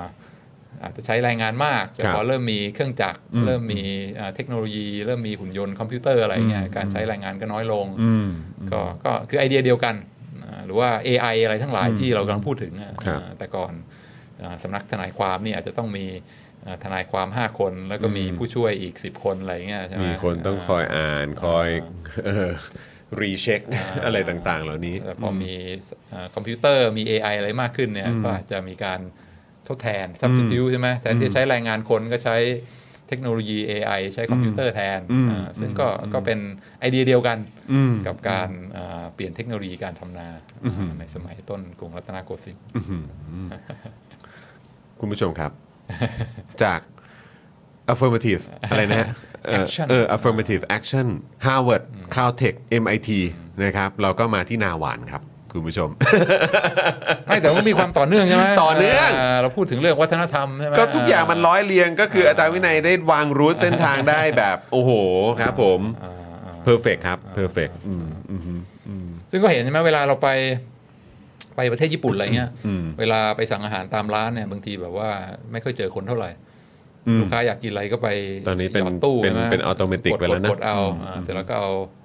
อ่าอ่าใบสั่ง อ่า ให้ ticket ไป อ่า เออครับ อันนี้ก็คล้ายๆกันก็คือในประเทศญี่ปุ่นนี่ก็อาจจะถึงจุดที่แรงงานเริ่มขาดแคลน คนเริ่มน้อยลง อืม เข้าสู่สังคมผู้สูงอายุ อือฮึ มันก็ต้องมีการทดแทนใช้เทคโนโลยีใช้ ชดเชยกันไป อ่าอ่าเครื่องมือมามาแทนมาแทนคน อืม อ่า อืม ส่วนในประเทศที่ยังอ่าอ่ายังมีคนเยอะอยู่ อืม ก็ก็อาจจะไม่ต้องลงทุนเรื่องเทคโนโลยีเรื่องแคปิตอลมากใช้แรงงานคนจำได้แต่ก่อนอาตอนตอนอยู่อาอยู่ลังสิตตอนสอคนรับ อยู่ AIT เนี่ย ครับ ไปเดินฟิวเจอร์อยู่เรื่อย อืม ๆ แล้วก็ตอนฟิวเจอร์พาร์คลังสิตสร้างใหม่ๆเนี่ย อืม มันจะมีจุดที่แต่ก่อนพออาลงรถเมล์ใช่ไหมจะเดินเข้าไปในห้างเนี่ยมันจะมีอ่าถนนที่ต้องข้าม อืม แล้วก็รถมันก็จะวิ่งชิวๆๆๆอะไรเงี้ยคนก็ต้องข้ามถนนเพื่อเดินเข้าห้าง ครับ ก็จำได้ถึงที่ไรก็จะมีคนมายืนโบกสองสามคนนะ อืม คือ อ้าวรอรอรอรอเดี๋ยวรถมานะเอาหยุดอ่า อืม คนเดินข้ามอะไรเงี้ยก็ สร้างสะพานข้ามไปไม่ง่ายกว่าเหรอวะ อืม ใช่ไหมเออคือเอ่อรู้อยู่แล้วว่าไอ้ถนนตรงนี้ต้องมีคนข้ามตลอดเวลา แต่ว่าแทนที่จะลงทุนสร้างสะพานข้ามตรงเนี้ย อืม ก็เอาคนมามาโบกแทน อืม มันก็อาจจะเป็นกรณีที่ว่าเออแรายงานมันถูกก็ อืม อ่าแทนที่จะเอ่อก็ substitute แทนที่จะใช้การลงทุนอ่าก็ก็ใช้แรงงานแทน ซึ่งซึ่งซึ่งเอ่อโดยเฉพาะช่วงโควิดที่ผ่านมา ผมก็มีความรู้สึกว่า อันนี้ผมไม่แน่ใจว่าเกี่ยวกับเรื่องของแบบไฮจีน สุขภาพเอ่อกับความกังวลเรื่องของโรคติดต่ออะไรหรือเปล่า ผมก็ไม่แน่ใจแต่อย่างแบบห้างสรรพสินค้าดัง อืม ๆ ใช่ไหมฮะที่ที่มีสาขาเยอะแยะมากมายเนี่ยอย่างแถวแถวเนี้ยก็มีหลายหลายอันเขาก็ใช้วิธีการอย่างเรื่องของบัตรอะ อ่า บัตรจอดรถอะ อ่าอ่า ตอนนี้ก็เปลี่ยนเป็นแบบเหมือนเป็นเขาเรียกว่าอะไระ อัตโนมัติ อัตโนมัติ อ่าอ่า ใช่ไหมฮะ ใช่ใช่ คือ ใช่ จากเดิมที่จะต้องมีคน มี นั่ง มา อยู่ที่บูธ อ่าอ่า นั่งอยู่ที่บูธคอยแหลกเงินคอยอะไรต่างๆ ตลอดเนี่ยก็คือเปลี่ยนคือผมจำได้ว่าก่อนที่เขาจะมีเนี่ยก็น่าจะมีประมาณสักแบบ น่าจะมีสักเท่าไหร่ อาจจะต้องใช้เจ้าหน้าที่หรือพนักงานสักสักอ่ะสมมติสักสิบคนอ่ะ อืม ก็ต้องนั่งสิบตู้อ่ะ อืม เอออ มีเงินเดือนเท่าไหร่ก็ว่ากันไป อืม ใช่ไหมครับ อืม เออแต่ว่าก็คือแบบพอตอนนี้ก็คือ เท่าที่ผมสังเกตดูก็คือเหมือนแบบอาจจะเหลือสักแบบสักสี่คน อ่ามาคอยดูเวลามี ที่ ปัญ ค หา อยดู ะไร เวลามีปัญหาอะไรเงี้ยเอออะไรเงี้ยก็คือเดินวนกันอะไรก็ว่ากันไปอะไรเงี้ยก็คือแบบ ก็ไม่แน่ใจว่าเป็นการคัดคอร์ส าใช่ ด้วยหรือเปล่า ใช่ใช่ใช่ เออ ใช่ จาก ใช่ ผลกระทบที่มาจากเรื่องของของโควิดด้วยคนก็ไม่ได้เดินห้างอะไรอย่างเงี้ยเออไอ้เรื่องของรายได้ของเขามันก็ลดลงเขาก็ต้องมีการคัดคอร์สตรงพาร์ทนี้ แล้วก็เอาเทคโนโลยีมาชดเชยแทนอะไรแบบนี้ก็ก็อืม ซึ่งเราก็จะคงเห็นแนวโน้มไปทางนี้มากขึ้นเรื่อย อืม ๆเอ่อคนเริ่มมีลูกน้อยลงอ่าคนอายุน้อยคนวัยทำงานค่อยๆ หดลงเรื่อยๆ อืม อ่าก็คงจะมีการทดแทนการ substitute ใช่ไหม อืม อ่า อืม ธนาคารเดี๋ยวนี้ก็ไม่ค่อยอยากจะเปิดสาขาเท่าไหร่ อ่าใช่ใช่ใช่ใช่ใช่อ่าก็ใช้เทคโนโลยีเข้ามาแทน อืม อ่าอ่าพวกเวลาไปซื้อของตามห้างสรรพสินค้าไอ้ตามซูเปอร์มาร์เก็ตอะไรทั้งหลายก็เซลฟ์เช็คเอาท์ก็คงจะอ่ามีมาก มี ขึ้น มาก เรื่อยๆ ขึ้น อ่า เพิ่มเติมมากขึ้นรื่อยๆ เป็นลักษณะเดียวกันการทดแทน substitute อืม เหมือนกับ ม อ่าการทำนาปลูกข้าว อืมอืมอืมอืมอืมอืมโอ้โห นี่ ก็เขาเรียกว่าอะไรมันมันก็เอ่อคุณคุณผู้ชมอ่ะเห็นการเปลี่ยนแปลงอะไรเกิดขึ้นบ้าง ก็สามารถแชร์เข้ามาได้นะเออนะไออันเมื่อกี้ที่เราเปรียบเทียบให้ดูก็คือแบบไม่ว่าจะเป็นตั้งแต่สมัยแบบก่อนรัชกาลเอ่อที่ 4 ใช่ไหมครับ มาจนถึงช่วงสนธิสัญญาเบาริ่ง มาจนถึงหลังจากนั้น อืม มาจนถึงยุคปัจจุบันเนี่ยแหละ อืม ว่าว่าคุณได้เห็นความเปลี่ยนแปลงอะไรที่มีการชดเชย การเปลี่ยนแปลงกันบ้างก็สามารถแบบลองลองแชร์เข้ามาได้นะครับ อืม นะฮะคุณทูโทนบอกว่าเปลี่ยนเรื่องเนียนคลิป อเมริกาอยู่ดีๆนะอ่า นะฮะ ฟิวเจอร์พาร์คลังสิตได้ เออคุณเฟย์บอกว่าเกาหลีก็ปักต้นกล้าค่ะ เออครับผมนะฮะเอ่อคุณธนาโนมบอกว่าแรงงานไม่ต้องมี maintenance แพงๆ ด้วยครับ เปลี่ยนคนเอา อ๋อครับผมนะฮะคุณทูโทนบอกว่าผมเคยได้ยินทฤษฎีที่ว่าคนเมืองหนาวจะขยันอดทนกว่าคนเมืองร้อน เพราะเขตหนาวก็จะมีความหลากหลายของทรัพยากรน้อยกว่า แต่ในเขตร้อนก็ในน้ำมีปลาในนามีข้าว ทรัพยากรสมบูรณ์ไม่ต้องดิ้นรนเหมือนคนเขตหนาว เออ อันนี้ อันนี้เอ่ออาจารย์วินัยคิดว่ายังไงครับ อืมอ่าน่าสนใจว่าที่ปลูกข้าวอ่าอ่านาดำที่เรียกว่าเรียนเก่งๆในยส่วนใหญ่ก็จะเป็นอีสเอเชียไปทางไปทางไปทางเหนือ อ๋อไปทางเหนือใช่ไหมครับ อ่าคือ เอออื อ่าจีนอะไรเงี้ย อืม อ่าญี่ปุ่นอ่าเกาหลีอะไรเงี้ย อ่า อันนี่คือ ครับ เวลาดูผลสอบแบบ อืม พิซซ่ามันจะมีเอ่อข้อสอบมาตรฐานที่วัดความสามารถทางคณิตศาสตร์ แล้วก็ ครับ การอ่านของนักเรียน ทั่วโลก ทั่วโลกอะไรเงี้ยก็ก็พวกเนี้ยอีสเอเชียพวกเนี้ยอ่า East Asia นะครับ ไม่ใช่ South East Asia นะฮะ เออครับผม คือ South East Asia ก็มีติดแหละ ก็สิงคโปร์ เออใช่ไหมครับ อ่า เออ แต่ว่าก็คือที่ที่เห็นได้แบบโดดเด่นเลยเนี่ย ก็คือ East Asia ก็คือเอเชียตะวันออก ตะวันออก นะครับ ก็ก็คือที่เราเห็นชัดๆ ก็ญี่ปุ่นเกาหลี จีนใช่ไหมครับ หรือว่าอ่ะอย่างไต้หวันอะไรก็ว่ากันไป เนี่ยคือ top top อันเนี้ยท็อปท็อป ท็อปทั้งนั้น ครับผม จะบอกว่าอะไรการศึกษาฟินแลนด์สุดยอดเลยนะ เออ ลองมาดูคะแนนนะสู้ไม่ได้หรอก เออครับผมอีกอีกอีกแบบหนึงเลย คนละเรื่องเลย มันก็คงคนละมิติไหมเออใช่ไหมฮะคือแบบว่าคืออย่างฝั่งอีเอเชียอย่างที่อาจารย์วินัยบอกแหละก็คือแบบ เน้ ใน นความ เรื่อง อึด ในเน้นความอึดเรื่องของวัฒนธรรมอะไรต่างๆอะไรอย่างเงี้ยมันก็มันก็มีประเด็นนี้เข้ามาด้วยส่วนฟินแลนด์มันก็จะเป็นอีกอีกมูดหนึ่ง อืมก็อาจจะ เออ ความสร้างสรรค์ อ่า ใช่ไหคมวามสร้างสรรค์ อินดิเพนเดนต์ อ่า อะไรพวกเนี้ย ใช่ใช่ เขาก็เน้นไป ใช่ อีกแบบหนึ่ง อ่ะครับผมครับผมนะฮะเอ่อคุณ 7NN บอกว่าเอเชียนรับบทเนื้อทุกเรื่องเหร อครับ อ๋อ ครับผมเออก็มันอาจจะเรียกว่าเป็นเหมือนเป็นสเตอริโอไทป์หรือเปล่าฮะเออนะครับ เด็กเอเชียไปเรียนคุมงครับพี่จอนอ๋อครับผม ก็เห็นอยู่มีสาขาเยอะนะเออนะครับ มันเป็นประเด็นเรื่องคนเอเชียถูกยกว่าเป็นโมเดล minority ไหมครับอาจารย์ อ่าถ้าเป็นโมเดลแล้วทำไมต้องแบบว่ามาตัดโอกาสวะเออก็มีความที่เขาไม่พอใจกันรู้สึกว่าเขาโดนตัดโอกาสอ่าโดนสกัดดาวรุ่ง อุตส่าห์ขยันตั้งใจแล้วยังโดนอ่าไม่ให้โอกาสต่ออ เหมือนอารมณ์ว่าเหมือนถูกรู้สึกเหมือนถูกตัดโอกาสว่างั้น ถูกปิดกั้นโอกาสแล้วกันใช้คำนี้แล้วกันเนาะคุณเอกบอกว่าให้ความรู้สึกให้รู้สึกเท่าเทียมก็แค่ปฏิบัติกันแบบปกติ ไม่ต้องแฮนดี้แคปกันต่างๆ นานาก็น่าจะพอแล้วไหมเออนะครับ คุณ NN บอกว่าเหมือนจะลามไปถึงวงการบันเทิงด้วยค่ะ หลังๆ นักแสดงแอฟริกันอเมริกันหรือแม้แต่เอเชียนอเมริกันก็มีโอกาสได้รับบทหลากหลายมากขึ้นกว่ากว่าแต่ก่อน อืมครับผมนะฮะแต่มันก็น่าสนใจนะ เพราะว่าผลที่ออกมามันก็มันก็มันก็มีมันก็มีอะไรที่เป็นโพ i ิทีฟเยอะเหมือนกัน ใช่ไหมครับ คือแบบอย่างไอ้อะไรอ่ะเอ่ออะไรนะ ที่หนังของคุณคุณมิเชลโยวอะ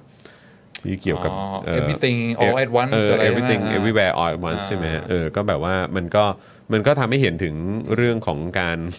บริหารจัดการเออการมีแบบคนทำกราฟิกอยู่แค่แบบไม่กี่คน ใช่ไหมฮะการแบบว่าแล้วอยู่กันคนละที่แล้วก็สามารถแบบทำกราฟิก แล้วก็ อ๋อเหรอ ใช่แล้วก็ตัวตัวเข้าใจว่าดีเรคเตอร์คนหนึ่งก็เป็นเอเชียนอเมริกันด้วยมั้งเอออะไรอย่างเงี้ยแล้วก็คือแบบนักแสดงก็แน่นอนก็ชัดเจนอยู่แล้วก็เป็นเอเชียนอเมริกันซะเยอะอะไรอย่างเงี้ยแต่ว่าก็ก็ทำก็ผลิตผลงานคุณภาพออกมาไปจนถึงออสการ์ได้อะเออใช่ไหมฮะโดยการลงทุน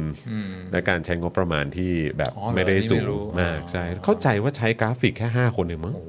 ถ้าเกิดจำไม่ผิดนะครับ ถ้าเกิดคุณผู้ชมทราบก็อัปเดตกันเข้ามาได้ แต่คือแบบว่า คือใช้น้อยมากอ่ะจนคนแบบตกใจอ่ะว่าเฮ้ยอะไรวะเนี้ยอะไรอย่างเงี้ยแล้วก็แล้วก็ทำงานกันช่วงโควิดด้วยมั้ง อืม ใช่ไหมฮะแล้วก็สามารถทำได้ อืม เออแล้วก็ตัวค่ายหนังก็เป็นค่ายที่แบบว่าก็ก็ไม่ได้ใช้งบประมาณเยอะเหมือนกับแบบพวกค่ายใหญ่ อืม ที่เราคุ้นเคย อืม แบบพวกดิสนีย์วอร์เนอร์ยูนิเวอร์แซล อืม อะไรเงี้ยอันนี้มันก็เป็นค่ายเข้าใจว่าเป็น A24 มั้งซึ่งก็เป็นค่ายแบบออกแนวแนวอินดี้มาก่อนมั้งอะไรอย่างเงี้ยเออก็เลยแบบว่า เอออคือถ้าถ้าผลิตเอ่อไม่ได้ผลิตในประเทศสหรัฐอเมริกาเนี่ยสามารถทำลักษณะนี้ได้ อืมอืม แต่ถ้าผลิตในอเมริกานี่ทำไม่ได้ อืม เพราะว่าพวกเอ่อคนเอ่อพวกพวกคนคนทำภาพยนตร์เนี่ยเขาจะมียูเนียนของเขาใช่ไหม อ่าใช่ใช่ใช่ใช่ใช่ เพราะฉะนั้นได้าจะทำหนังเนี่ยเขาจะบังคับเลยต้องจ้างนี่นี่นี่นี่นี่นี่ อ่า อ่าแล้วก็ ใช่เออเรื่องเรื่องเรื่องเรื่องนี้ผมไม่แน่ใจว่าถ่าย แต่ก็เข้าใจว่าอเมริกานะ หรือว่าข้ง คือถ้าใช้ กะ คนน้อยเนี่ยน่าจะต้องหาทางซิกแซกอะ เออเออ เพราะว่ามันเป็นธรรมเนียมแล้วใช่ไหมเวลาดูหนังจบเนี่ยจะต้องดูมีเครดิตทั้งหลาย อ่าใช่ใช่ โคตรเยอะอะ ใช่ใช่ใช่ใช่ แล้วสาเหตุ ใช่ ที่ไม่สามารถ substitute ได้ใช่ไหมเดี๋ยวนี้เทคโนโลยีอะไรต่ออะไรมันไม่จำเป็นต้องใช้คนเยอะขนาดนั้นแล้วเนี่ยเพราะว่าไอ้แรงงานพวกนี้เขาเขา unionize อืม เขาบอกว่า อืมมีสหภาพแรงงาน มีสหภาพแรงงาน อืม แล้ว ครับ เพาะฉะนั้น ผม ต้องถ้าจะทำหนังเนี่ยต้องต้องจ้างเท่านี้ อืม เต็มโควต้า อืมฮึอืมฮึ ซึ่งก็ก็ทำให้ต้นทุนการผลิตหนังมันมันแพงขึ้น อืม แต่ก็ อืม อย่างว่าก็ช่วยให้คนพวกนี้มีอาชีพ คือคือคิดว่ายังไงครับกับการให้มูลค่ากับความคิดสร้างสรรค์ คืออาจารย์อาจารย์วินัยคิดว่ายังไง เกี่ยวกับประเด็นเรื่องของการให้มูลค่ากับการกับความคิดสร้างสรรค์เนี่ยเออคือหมายความว่าแบบเหมือนแบบอย่างอย่างล่าสุดที่มันมีประเด็นเกี่ยวกับการการประท้วงของนักเขียนบทใช่ไหมเอออะไรอย่าง โด เงี้ย น Chat GPT แย่งงานนะ เออ โดน Chat GPT แย่งงานไหมอันนี้ก็อันนี้ไอ้ประเด็นนี้ผมไม่แน่ใจ แต่คือแต่คือมันคือความเปลี่ยนแปลงของของการเข้ามาของสตรีมมิ่ง ใช่ไหมฮะ เออ ก็คือแบบเมื่อก่อนมันก็คือ television ก็คือทีวี อ่าอ่าอ่า ทีวีเนี่ยก็จะมีแบบเวลาเป็นเอ่อซีรีส์ที่เราดูกันอย่างเงี้ยมันก็จะเป็นแบบเบรก อืม นะมันก็จะมีเบรกโฆษณา อ่าอ่า เพราะฉะนั้นเวลาเขียนเขียน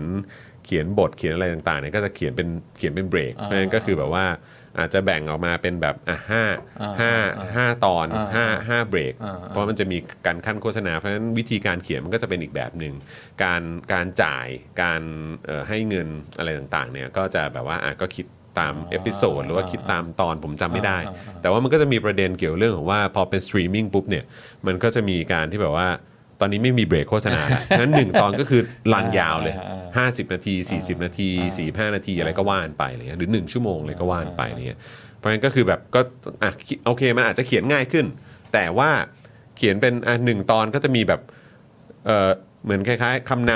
ำเนื้อเรื่อง อ่า บทสรุปของตอนนั้น อ่า อะไรอย่างเงี้ยแล้วก็อาจจะทิ้งท้ายไว้ต่อต่อเอพิโซดต่อ โด ไป นกดราคา ใช่โดนกดราคา ด้วย แล้วแล้วก็ยังแบบมีประเด็นที่ว่าก็คือไม่ใช่แค่เขียนเป็นตอนๆแล้ว ก็คือต้องเขียนให้จบไปเลยทีเดียว อ่า เพราะบางทีเวลาปล่อยซีรีส์เนี่ย ปล่อยทีเดียว อ่า ทั้งหมด อ่าอ่า 10 12 ตอน อ่า 16 ตอนอะไรก็ว่าไปแบบพรึดเดียวไปเลยอะไรเงี้ยมันก็แบบว่าเรื่องของการคิดคำนวณอะไรต่างๆ เหล่านี้หรือแบบความดีแม น ในการแบบว่า มึงเขียนออกมาเร็วสิยัดออกมาอีกยัดออกมาอีกเลยแล้วก็คือแบบโอ้โหกูจะตายแล้วอะไรเงี้ยเออแล้วก็แบบ าโอ้น่าสนใจมาก อะไรแบบนี้มันก็ คือคืออาจารย์วินัยคิดว่ายังไงเกี่ยว น่าสนใจมาก เกี่ยวเรื่องของการให้ให้มูลค่าในความคิดสร้างสรรค์นะครับ คือแบบว่ามันก็แบบบางคนก็อาจจะมองว่าอะไรแบบนะคือผมผมเคยเจอมาก่อนไงใช่ไหมคือสมัยแบบตอนที่เราทำรายการทีวี หรือว่าเราเรานำรายการทีวีไปนำเสนอหรืออะไรก็ตามหรือแม้กระทั่งการการที่เราทำเจาะข่าวตื้น หรือเราทำอะไรก็ตามมันมันมีมูลค่าของการคิด อืม บทการตัดต่อ แน่นอน การอะไรต่างๆ แน่นอน เนี่ยมันมีมูลค่าทางความคิดสร้างสรรค์ะ แน่นอน เออ แน่นอน ใช่ไหมฮะแต่ว่าว่าบางทีในในพาร์ทของคนที่เราเคยเอาไปนำเสนออะไรอย่างเงี้ยเขาก็จะมองว่าแบบเฮ้ยอะไรมันอะไรจะขนาดนั้น อืม อะไรเงี้ยเออแบบทำไมทำไมทำไมมีค่ามีค่าเขียนบทด้วยเนี่ย อืม อะไรอย่างเงี้ยเข้าใจไหมซึ่งแบบว่าทำไมมันไม่รวมไปเลยอะไรอย่างเงี้ยเออเราก็แบบว่าแบบโหแบบมันก็ ผมว่า มี พวกมูลนี้ค่า อยู่ไม่ได้หรอก ถ้าไม่เข้าใจพื้นฐานขนาดเนี้ยนะ อืม อยู่ไม่ได้หรอก อืมอืม อ่ามันคอนเทนต์ใช่ไหมคือคอนเทนต์ is king อืมอืม เพราะฉะนั้นคอนเทนต์ใครเหนือกว่านี่ก็แน่นอนก็เอ่อดูดผู้ชมดูดเอ่อวิวอะไรทั้งหลาย เพราะฉะนั้นถ้ายังไม่เข้าใจเรื่องพวกนี้ก็เรียกว่าไม่ไม่น่ารอดนะ เนอะเออจริงๆฮะแต่ว่ามันก็เป็นประเด็นใหญ่จริงๆเนาะเออนะครับก็ผมไม่แน่ใจว่าเขายังประท้วงอยู่ไหมเหมือนว่ายังประท้วงอยู่นะมันน่าจะยังไม่จบนะครับเพราะว่าช่วงนี้ก็ไม่ค่อยเห็นซีรีส์ใหม่เท่าไหร่นะเออครับผมนะฮะ เออนึกว่าจะโดนแชท GPT แย่ง โอ้ยไม่ไม่ เดี๋ยวนี้แชท GPT ไม่ง เออ เขียนมุกได้นะเออ เอออ ะไรนะ แต่ว่าแต่ว่ามันคุณเห็นข่าวนี้ไหมฮะว่ามีตัวเหมือนเอ่อ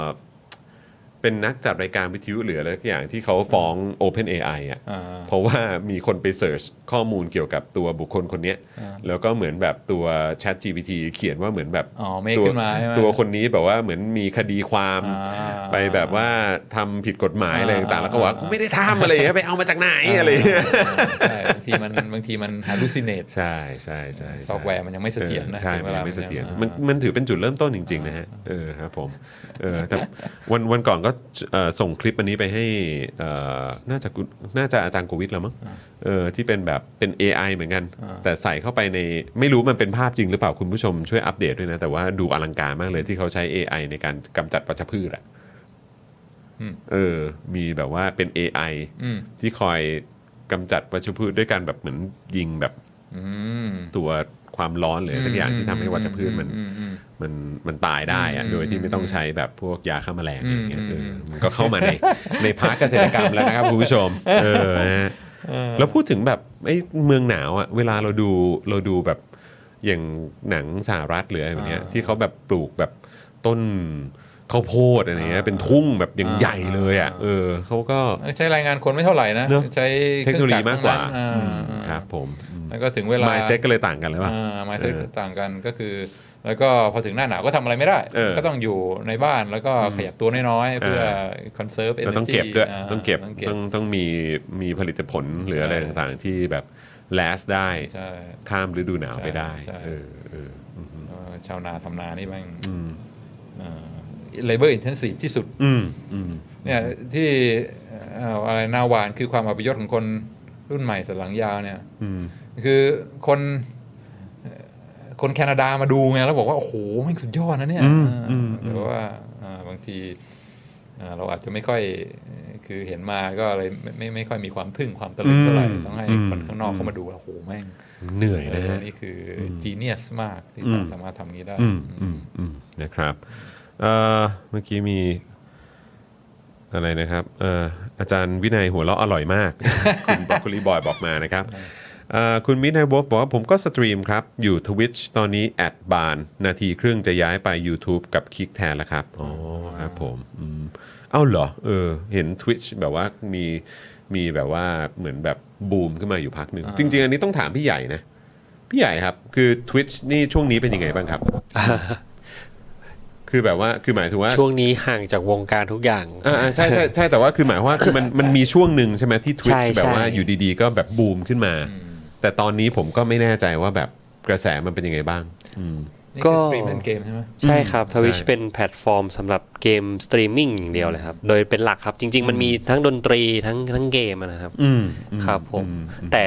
หลังๆเห็นว่าเริ่มมีการเนี่ยครับ เริ่มมีแอดอะไรเนี่ยขึ้น อ๋อ มา โฆษณาอะไรพวกนี้ ใช่ น ใช่เพราะว่าก็ทำเหมือน YouTube ทีนี้ทวิชกินแอดนานกว่า YouTube มั้งครับ อ๋อแต่เขาไม่มี Twitch Premium นะ มีมีมี มีเหรอมีใช่ไหมมี ตัว ใช่ไหม ถ้าจำไม่ผิดคือเขาจะเรียกว่าทวิชพรามครับ อ๋อ Twitch จำ Prime จำไม่ผิดนะ อ่า เออ โอเค ไม่พรีเมียมก็พรามแล้ววะตอนเนี้ยเออ ใช่ ครับผม ต้องจ่ายตังค์ดูอะ เออเออเออ จ่ายตังค์ตัดโฆษณาคุณผิด อ่าอ่าอ่าอ่าถ้าเกิดว่าไม่อยากจะต้องดูโฆษณาก็จ่ายตังค์นะเออครับผมนะฮะเออแต่มันก็น่าสนใจนะเพราะว่าคือล่าสุดนะครับก็เอ่อถ้าคุณผู้ชม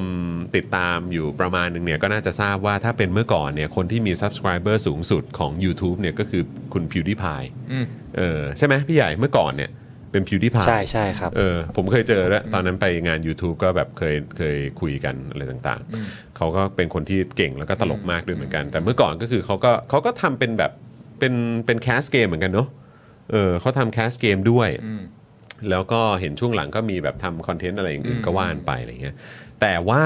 เอ่อตอนนี้เนี่ยก็โดนโดนเอาชนะไปเรียบร้อย อืม เข้าใจว่าก็คือมิสเตอร์บีส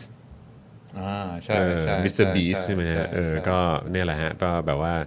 เป็นสายทำคอนเทนต์ ที่อะไร อี ที่ กแบบ แจกรถเทสลาใช่ไหม แจกอะไรก็ไม่รู้ แจกหมดอะแจกเกาะก็มีฮะ แจกเกาะแถวคาริบเบียนหรือสักอย่างผมจำไม่ได้แต่คืออะไรของมึงเนี่ยเออแต่ว่าก็น่าสนใจเพราะก็คือคือเหมือนเขาแบบได้ ad revenue มาเหมือนแบบจากจากค่าโฆษณามาปุ๊บ แล้วก็เอาไอ้เงินก้อนนั้น คือแทนที่จะเอาเข้าตัวเองใช่ไหม อ่าอ่า ก็คงต้องมีหักเข้าตัวเองบ้างแหละ แต่คือแบบโดยส่วนใหญ่ก็คือเอามาเพื่อลงทุนใน อ่า ในเทปต่อไป แล้วมันก็จะเลยจะแบบใหญ่ขึ้นใหญ่ขึ้น อ่า ใหญ่ขึ้นใหญ่ขึ้น อ่า เรื่อยๆอะไรอย่างเงี้ย อ่า เออ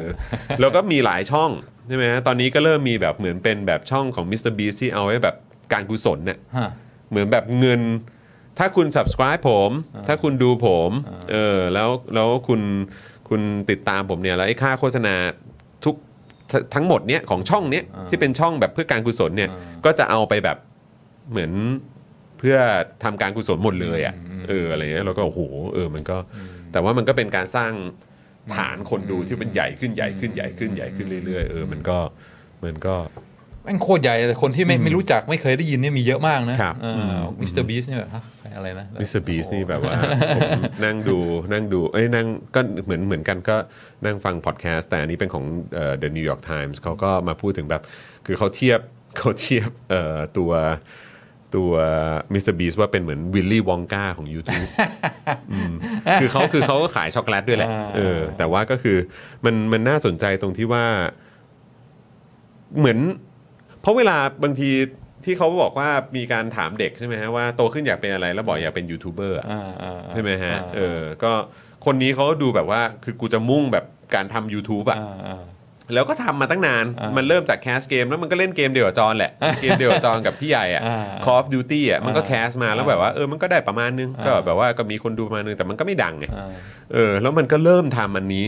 ซึ่งมันมันสะท้อนให้เห็นว่าการการทุ่มเทกับคอนเทนต์เนี่ย คือแบบมันการทำคอนเทนต์ให้คนดูหรือให้มันปัง อ่า อะ่ะ มั มันไม่ง่ายนะเว้ย อ่าอ่าอ่า แล้วไอ้อันแรกที่มันปังอ่ะ อันนี้เท่าเท่าที่เขาพูดมานะครับ ที่เขาแชร์ให้ฟังมา อันแรกที่มันปังเนี่ย คือมันนั่งตั้งกล้องแล้วมาบอกว่า วันนี้ผมจะมานั่งนับหนึ่งถึงแสนครับ นับหนึ่งถึงแส น นับหนึ่งถึงแสนแล้วแม่ก็นั่งนับไป แล้วแม่ก็ไม่หยุดแล้วแม่ก็นับไปอ่ะ จนถึงแสน ถึงแสน อ่าอ่าอ่า แล้วก็เป็นยอดวิวที่แบบบูมมากอ่ะ อ่าอ่า มันก็จะทำอะไรประมาณเนี้ย อ่า เออ ผมจะนั่งนับ1นถึงแสนนะครับ แล้วผมก็จะทำอย่างนี้อะไร เออ แล้วแบบว่ามันก็มีคอนเทนต์อะไรของ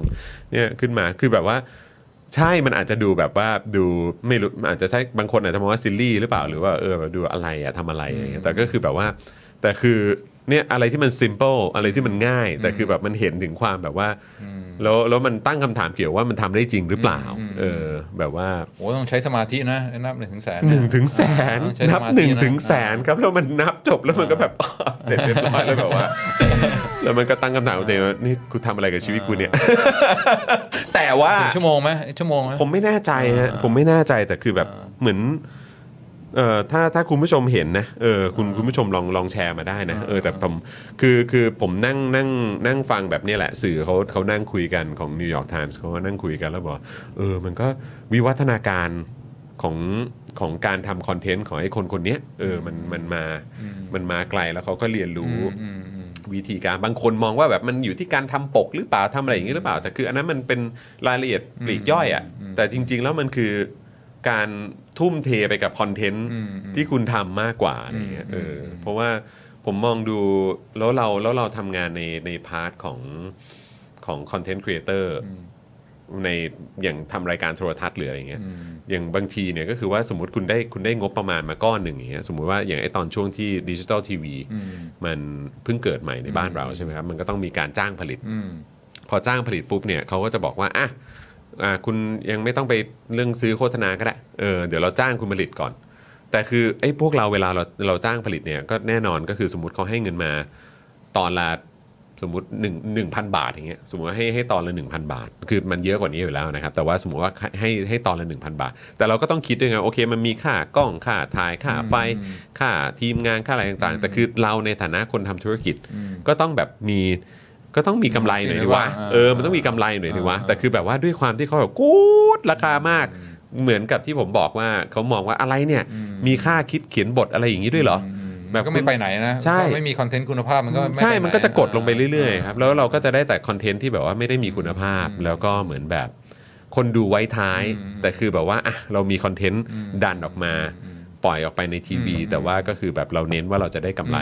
เหลืออยู่เท่าไหร่อะไรอย่างเงี้ยเออมันก็เลยแบบ ท้ายที่สุดคือมันเหมือนมันเหมือนคนดูจะไม่ได้รับผลกระทบนะแต่จริงๆมันได้รับผลกระทบในระยะยาวนะก็คือว่าคุณได้คุณได้คอนเทนต์ที่ไม่มีคุณภาพ อืม มามาบริโภคกัน อืม แล้วท้ายที่สุดคนก็ไม่ดูพอคนไม่ดูมันก็ย้อนวนกลับมาที่ช่องทีวีก็ท้ายที่สุดก็ไม่มีคนดู วิเคราะห์ได้ดีมาก ใช่ไหม ใช่ เออ ใช่ ก็เลยแบบ ใช่ใช่มิสเตอร์บีสที่ได้ยินครั้งแรกก็คือตอนที่มันทำอะไรนะ ไอซีรีส์เกาหลีนั่นน่ะ สควิดเกมใช่ไหม สควิดเกม เออใช่ใช่ แม่งลงทุนแบบว่า มา แข่งจริงๆ ทำจงทำฉากอะไรจริงจังจริง อ่า อืม แล้วคนก็ดูกันชิบหายเลยนะ ใช่ใช่ อ่า ใช่ใช่ คอนเทนต์คุณภาพต้องลงทุน ใช่ครับใช่ครับ แล้วก็ ใช่ มันมัน build on itself ใช่ไหม อืม พอมีคนดูมากยิ่งขึ้นก็มีทรัพยากรมากยิ่งขึ้นก็ทำคอนเทนต์ได้อลังการยิ่งขึ้นนะถ้ามามัวคิดและคิดน้อยกดราคาเนี่ยมันก็มันก็ไม่สามารถที่จะโตได้ ครับ อืม ครับ เพราะฉะนั้นครับคุณผู้ชมก็มาเป็นเมมเบอร์กันได้นะครับนะฮะเพื่อสนับสนุนพวกเรา นะครับ ในการผลิตคอนเทนต์ให้คุณผู้ชมได้ติดตามกันนะครับ โอ้ยผมก็วนกลับมาได้ เออ นี่เลยนี่ ถูกต้อง มาเป็นท่อนำเลี้ยงให้กับพวกเราเออเราจะได้มีคอนเทนต์ อ่าม มาให้คุณผู้ชมติดตามกันเออนะครับนี่อย่างช่วงล่าสุดนี่เราก็มีแขกรับเชิญมาเพิ่มเติมมากขึ้นเรื่อยๆนะคุณผู้ชม วันนี้ก็หยอดไว้ก่อนก็มีคุณหมอวายโยมาด้วย ตอนเย็นนะครับนะอาทิตย์นี้ก็มีแขกรับเชิญอีกหลายท่านที่เรียงคิวกันมาอยู่เหมือนกันอืมครับผม นึกถึงเนี่ยที่จอนบอกว่าแต่ก่อนต้องมีพักเบรกโฆษณาอะไรเงี้ยฮะ เออ เวลาสัมภาษณ์ใครเนี่ยเขากำลังตอบมันๆได้อัธรสนะโทษครับต้องต้องต้องพักโฆษ เออ ณา ใช่ต้องเบรกก่อนนะครับ ต้องเบรกก่อนนะครับเอออะไรอย่างเงี้ยเออ ส ใช่ มัยนี้ไม่ต้องแล้วยิ ไม่ ง ต้อง ยาวเลย ไหลยาวเลยคุณผู้ชม ไการ ไหลยาว ไม่ เล มี ย การ คุณ ขัผู้ดชม จังหวะ เออใช่ใช่ใช่นะครับอ่ะเอ่อเที่ยงกว่าแล้วนะครับ เดี๋ยวอาจารย์วินัยจะต้องเอ่อวันนี้ก็มีสอนเช่นเคย แน่นอนตอนเย็นปะ อ่าตอนเย็น ตอนเย็นแล้วก็เลี้ยงลูกด้วยนะฮะ เออพอดีเอ่อคุณภรรยาที่รักนี่ต้องเดินทางไปต่างจังหวัดใช่ไหมไปทำงานเออนะครับนะแต่อาจารย์วินัยครับ สรุปนิดนึงแล้วกัน ครับ กับสิ่งที่เราคุยกันในวันนี้ ครับ นะฮะ เดี๋ยวต้องขอบคุณอ่า อุ้ยซูเปอร์แชท นะครับา โอ้ยขอบคุณมากเลยครับ ขอณนะครับอ่า ขอบคุณคุณ ขายของเก่ คุ ง ณ นะครับจ อห์น QTM คุณ CM นะครับ แล้วก็ก่อนหน้านี้ก็มีคุณเอ่อ FTFD ด้วยนะครับนะฮะเอ่อที่ซูเปอร์แชทเข้ามาคุณชยานีด้วยนะครับ แล้วก็ทุกๆทท่านที่มาเป็นเมมเบอร์แล้วก็มาร่วมคอมเมนต์กันนะครับในไลฟ์ของเราวันนี้ด้วยนะครับอืมโอ้ขอบคุณครับผมนะฮะมาช่วยจ่ายค่าฝากด่ากันเยอะๆครับ คุณคุณวิวัฒน์บอกมาโอ้ขอบคุณครับผมนะฮะอ่ะวันนี้ที่เราโรดทริปกันมา ครับ ข้ามน้ำข้ามทะเลนะครับ จากอเมริกา จากแคนาดามาอีสเอเชีย ที่ลาวภาคกลาง เซาท์อีสเอเชียนะครับแล้วก็ไปอีกหลากหลายประเด็นของเราวันนี้อาจารย์วินัยบทสรุปของเราในวันนี้อาจารย์วินัยอยากจะฝากอะไรถึงคุณผู้ชมยังไงบ้างครับ ก็เศรษฐศาสตร์วันนี้ก็คือเรื่องเรื่องการทดแทนนะครับ ครับ substitute อ่ามันก็เกิดขึ้นเรื่อยๆ แล้วก็เป็นเรื่องธรรมดา แล้วก็อ่ามันเป็นบางอย่างคนบางทีคนชอบลืมว่าเรื่อง substitute มันมันเกิดขึ้นได้ตลอดเวลา ก็ทิ้งท้ายด้วยตัวอย่างอันนี้จากอ่าประเทศประเทศเยอรมนีนะครับอาตอนเกิดสงครามอ่ายูเครนรัสเซียเนี่ยรัสเซีย ครับ ก็บอกว่ายุโรปไม่เข้าข้าง อ่ายูเครนใช่ไหมเพราะฉะนั้นเราจะตัดก๊าซธรรมชาติที่ส่งมาตามท่ออะไรเงี้ยอ่าแล้วก็อ่าประเทศเยอรมนีก็ตกใจมาก เพราะว่าดิเพนคือพึ่งพาก๊าซธรรมชาติจากจากจากรัสเซียมากแล้วก็อยู่ๆเนี่ยพอรัสเซียปิดท่อปุ๊บเนี่ยก๊าซธรรมชาติสป라이เนี่ยจะหายไปสี่สิบเปอร์เซ็นต์ อ่านายกรัฐมนตรีเยอรมันก็บอกโอ้ยตายตายแน่ตายตายแน่แน่อยู่ๆก๊าซธรรมชาติหายไป 40%เนี่ยอุตสาหกรรมเราต้องเจ๊งต้องพัง คน พิ จะ นาศ หนาว วอด ตายว ายแน่นอน ครับ อ่า เออ อ่านักเศรษฐศาสตร์เฮ้ยอย่าเพึ่งอย่าเพึ่งตีตนไปก่อนไข้ เพราะว่าการทดแทนการ substitute มันจะเกิดขึ้นได้เสมออใช่ไหมพออะไรบางอย่างมาเริ่มขาดแคลนเนี่ยมันก็จะเอ่อนักธุรกิจหรือว่าผู้บริโภคก็จะหาทางสับเปลี่ยน substitute มาใช้อย่างอื่นแทน เพราะฉะนั้นที่บอกว่าก๊าซธรรมชาติหายไป 40%อ่าอุตสาหกรรมเราจะหายไป 40%น่ะมันไม่ใช่อย่างนั้นอ่ามันมันจะต้องมีการปรับเปลี่ยนการทดแทนอะไรที่เคยที่เคยใช้ก๊าซธรรมชาติก็มาเปลี่ยนใช้อย่างอื่นอ่าผู้บริโภคก็จะมีการปรับตัวอ่า ก็เลยเกิดการเนี่ยเอ่อนายกรัฐมนตรีทำนายว่าจะต้องเกิดความพังพินาศชิบหายวอดวอดวายนักเศรษฐศาสตร์บอกว่าใจเย็นๆเดี๋ยวจะเกิดการเอ่อทดแทนเกิดขึ้น ก็ตามหลักคนเล่าเป็นนักเศรษฐศาสตร์ใช่ไหม อืม ก็นักเศรษฐศาสตร์ก็ถูก อ่า ก็คื ค อ รับ สุ ผ ด ม ท้ายก็ก็ไม่ได้มีความเอ่อชิบหายวอดวายอะไรอย่างที่อย่างที่นักการเมืองพิจิกไว้ใช่ไหมก็แน่นอนเอ่ออุตสาหกรรมบางอย่างที่ต้องใช้ก๊าซธรรมชาติมากๆเนี่ยก็ต้องปรับตัวหาสป라이จากที่อื่น หรือไม่ใช้วัตถุดิบอย่างอื่นมาทดแทนการใช้ก๊าซธรรมชาติ อ่าผู้บริโภคที่เคยอ่าใช้ก๊าซธรรมชาติในการฮีตติ้งก็ต้องหันมาใช้อย่างอื่นอ่าหรือว่าอ่าปรับตัว อะไรมันมันก็สามารถหาสิ่งมาทดแทนได้อยู่เรื่อยมันไม่ใช่ว่าถ้าขาดอันนี้ก็ทำอะไรไม่ได้ใช่ไหมก็เหมือนจะปลูกข้าว จะใช้แรงงานคนมากก็ได้ หรือจะใช้อ่าที่นามากขึ้นก็ได้ ถ้าเกิดว่าแรงงานคนมันขาดแคลนก็เพิ่มที่นาเพื่อให้ปลูกข้าวได้เท่าเดิม ถ้าที่นามันน้อยก็ใช้แรงงานคนมากขึ้น มันก็มีความยืดหยุ่นเอ่อ flexibility เอ่อในระบบเอ่อเศรษเอ่อเศรษฐกิจแบบแบบตลาด แล้วก็เอ่อประเทศเยอรมนีได้รับผลกระทบไหมก็ได้รับก็เอ่อข้าวของก็แพงขึ้น แล้วก็เอ่อผู้บริโภคก็ก็ได้รับผลกระทบ แต่ว่าเอ่อสุดท้ายแล้วผลที่มันเกิดขึ้นมันก็ไม่ได้แบบว่า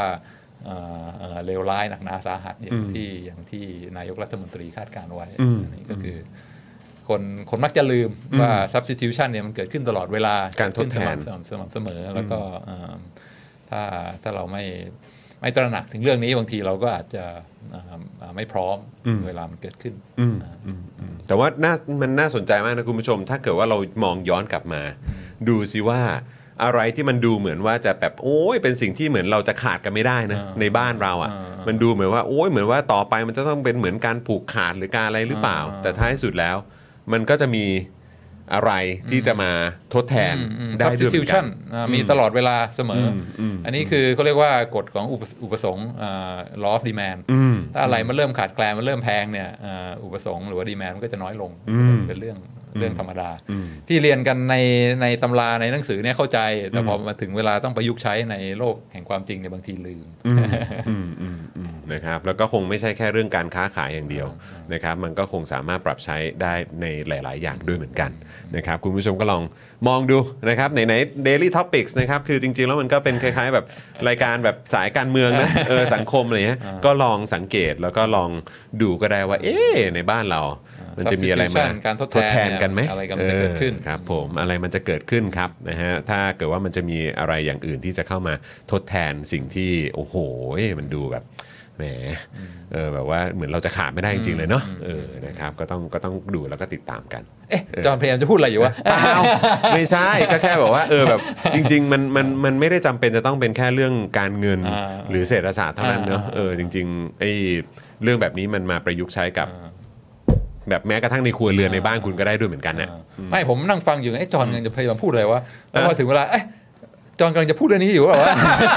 ไม่ เราพยายาม ไม่ อ่านระหว่างบรรทัดไงแล้วก็ ไม่ไม่ไม่ โอเค ไม่ คิดว่าเข้าใจแล้ว ไม่ คิดว่าเข้าใจแล้ว ไม่ไม่ไม่ นะของบางอย่างที่เราคิดว่าขาดไม่ได้นะถ้าไม่มีมันต้องแย่แน่นะ อ๋ออ๋อนี่อันนี้ผมเพิ่ง ผมเพิ่งดอกจันนะเนี่ยเอ อผมผมเพิ่งแบบเขาเรียกอะไรมีหลอดไฟปิ้งขึ้นมานะเนี่ยไม่หรอกไม่หรอกคือคิดว่า ความจริง คือ จริง คือคือไม่อยากให้คุณผู้ชมคิดว่าเออเขาเรียกว่าอะไรแบบเวลาเราอย่างเดลิทัพเอ็กซ์คลูซีฟอยู่อาจารย์วินัย อาจารย์วินัยเป็นเอ่อเหมือนอาจารย์ทางด้านเศรษฐศาสตร์เกี่ยวกับเรื่องอะไรพวกเนี้ยแล้วมันจะต้องเฉพาะเจาะจงแค่เฉพาะเศรษฐศาสตร์อะ อ่า แต่จริง ๆ แล้วมันแบบว่ามันมันสามารถเอาไอเดียหรือมุมมองเหล่านี้ไปปรับใช้ได้กับแทบจะทุกมิติ ดีมาก ที่ที่คุณเอาไปมองได้ด้วยเหมือนกันนะครับ ดี เออ โอเค นะฮะ ก็ดีไง จะได้แบบว่าติดตามเราเป็นประจ ำ นะครับ เออ จอห์นนี่ชอบสรุปแบบมีเงื่อนงำ นะฮะเอ่อมาเลิฟเลิฟครับจางวินัยขอบคุณที่ไปรูปหลังจอนที่นิวยอร์กอ่าอ่าผมก็เล่าเราวันก่อนเล่าเล่าไอ้ประสบการณ์ที่นิวยอร์กไง อ่า ตอนที่มันหนาวมากอะ จำได้จำได้ รอกินข้าวกับอาจารย์วินัยอ่ะ ได้ แล้วยืน แบบอื้อหือแบบจะอ้วกแล้วอ่ะคุณผู้ชม คือแบบแม่งหนาวไอ้คำว่าหนาวไปจนถึงแบบกระเพาะอาหารหรือลำไส้หรืออะไรก็ไมือแม่งเป็นยังไง อ อ่ะ อฟฟิศผมอยู่ชั้น 34ฮะ ไม่จะมาวะแล้วแบบวิก่อนจะเดินไปร้านอาหารขอเดินเข้าไป แบบหาที่อุ่นยืนก่อนได้ไหมวะ อ่า อะไรอย่างเงี้ย จำได้ เออ จำได้ ใช่ จำได้จำได้ ตอนนั้นก็ครับคิดว่าแต่งตัวเท่ๆแล้วมันจะอุ่นครับนะฮะแต่กลับกลายไปนว่าโอ้โหแม่งไม่ได้ จำจำได้ ไม่อุ่นเลยครับ เออ นะฮะ เพิ่งดูจอห์นนิวยอร์กเอพิโซดรีรันเมื่อวานเมมเบอร์โอลี่ด้วยนะ โอ้ยครับ ผมขอบคุณนะครับ นะฮะ มีเยอะเลยแหละนะครับ สวัสดีคุณสิริลักษณ์ด้วยนะครับ เอ่อ คุณอนุชาบอกว่าเหมือนลุงให้เลี้ยงไก่บ้านละ 2 ตัวใช่ไหม นะครับ คุณ My Bad Boy บอกว่าใช่ครับ ผมก็เพิ่งฟังคลิปนั้นมาเหมือนกันนะฮะคุณเมอร์ฟี่ถามว่า แล้วอาจารย์อ่ะรู้สึกยังไงคะตอนนั้นอยากรู้ อ๋อ คือตอนที่ผมแบบจะหนาวตายที่นิวยอร์กนะครับ หรือว่าอะไรฮะ เออฮะ จำได้จำได้แล้วก็ไปกินอะไรนะอ่า TGI Friday กัน เออครับ ใช่ ผม ใช่ นะฮะสุดครับสุดคุณผู้ชมนะฮะหนาวใจจะ ขาดโอ้ โอ้ยมีแต่คนแซวนะครับนะฮะก็ เออโอเคครับคุณผู้ชมงั้นเดี๋ยวเราให้อาจารย์วินัยได้กลับไปเตรียมตัวนะครับเอ่อสำหรับคลาสในช่วงเย็นนี้ดีกว่านะครับ แล้วแถมก็ต้องกลับไปดูคุณลูกด้วยนะครับนะฮะก็วันนี้เอ่อคุณแม่ไม่อยู่นะ เออนะครับ คุณลูกเฮ้ยไฟดับเหรอ ไปตก ไฟตกยังออนอยู่ไหมเนี่ย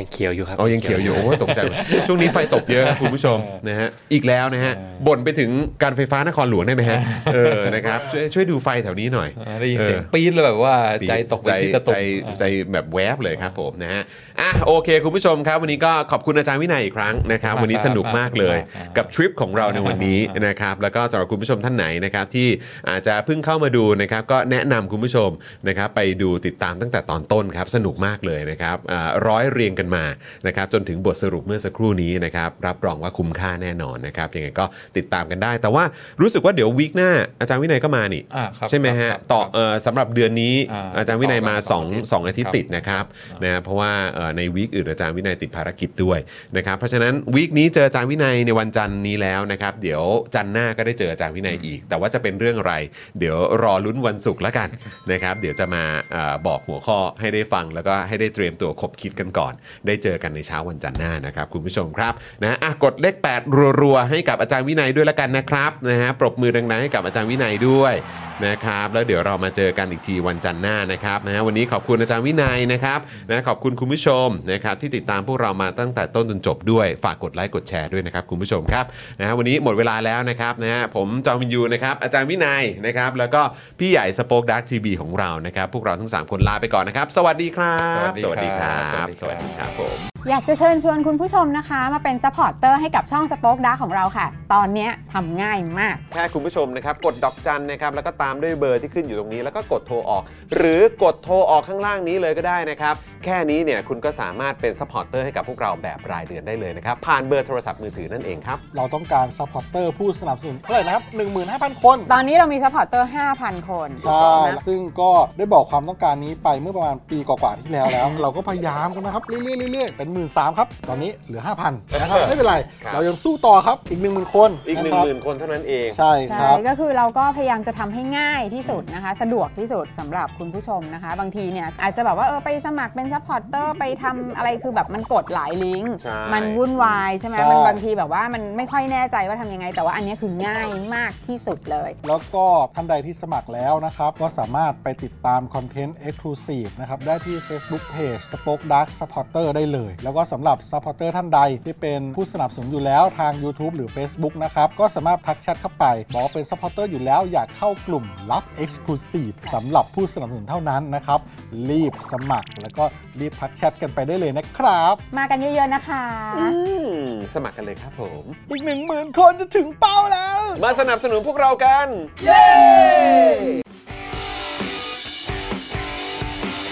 Daily t o p i c กกับจอห์นวินยู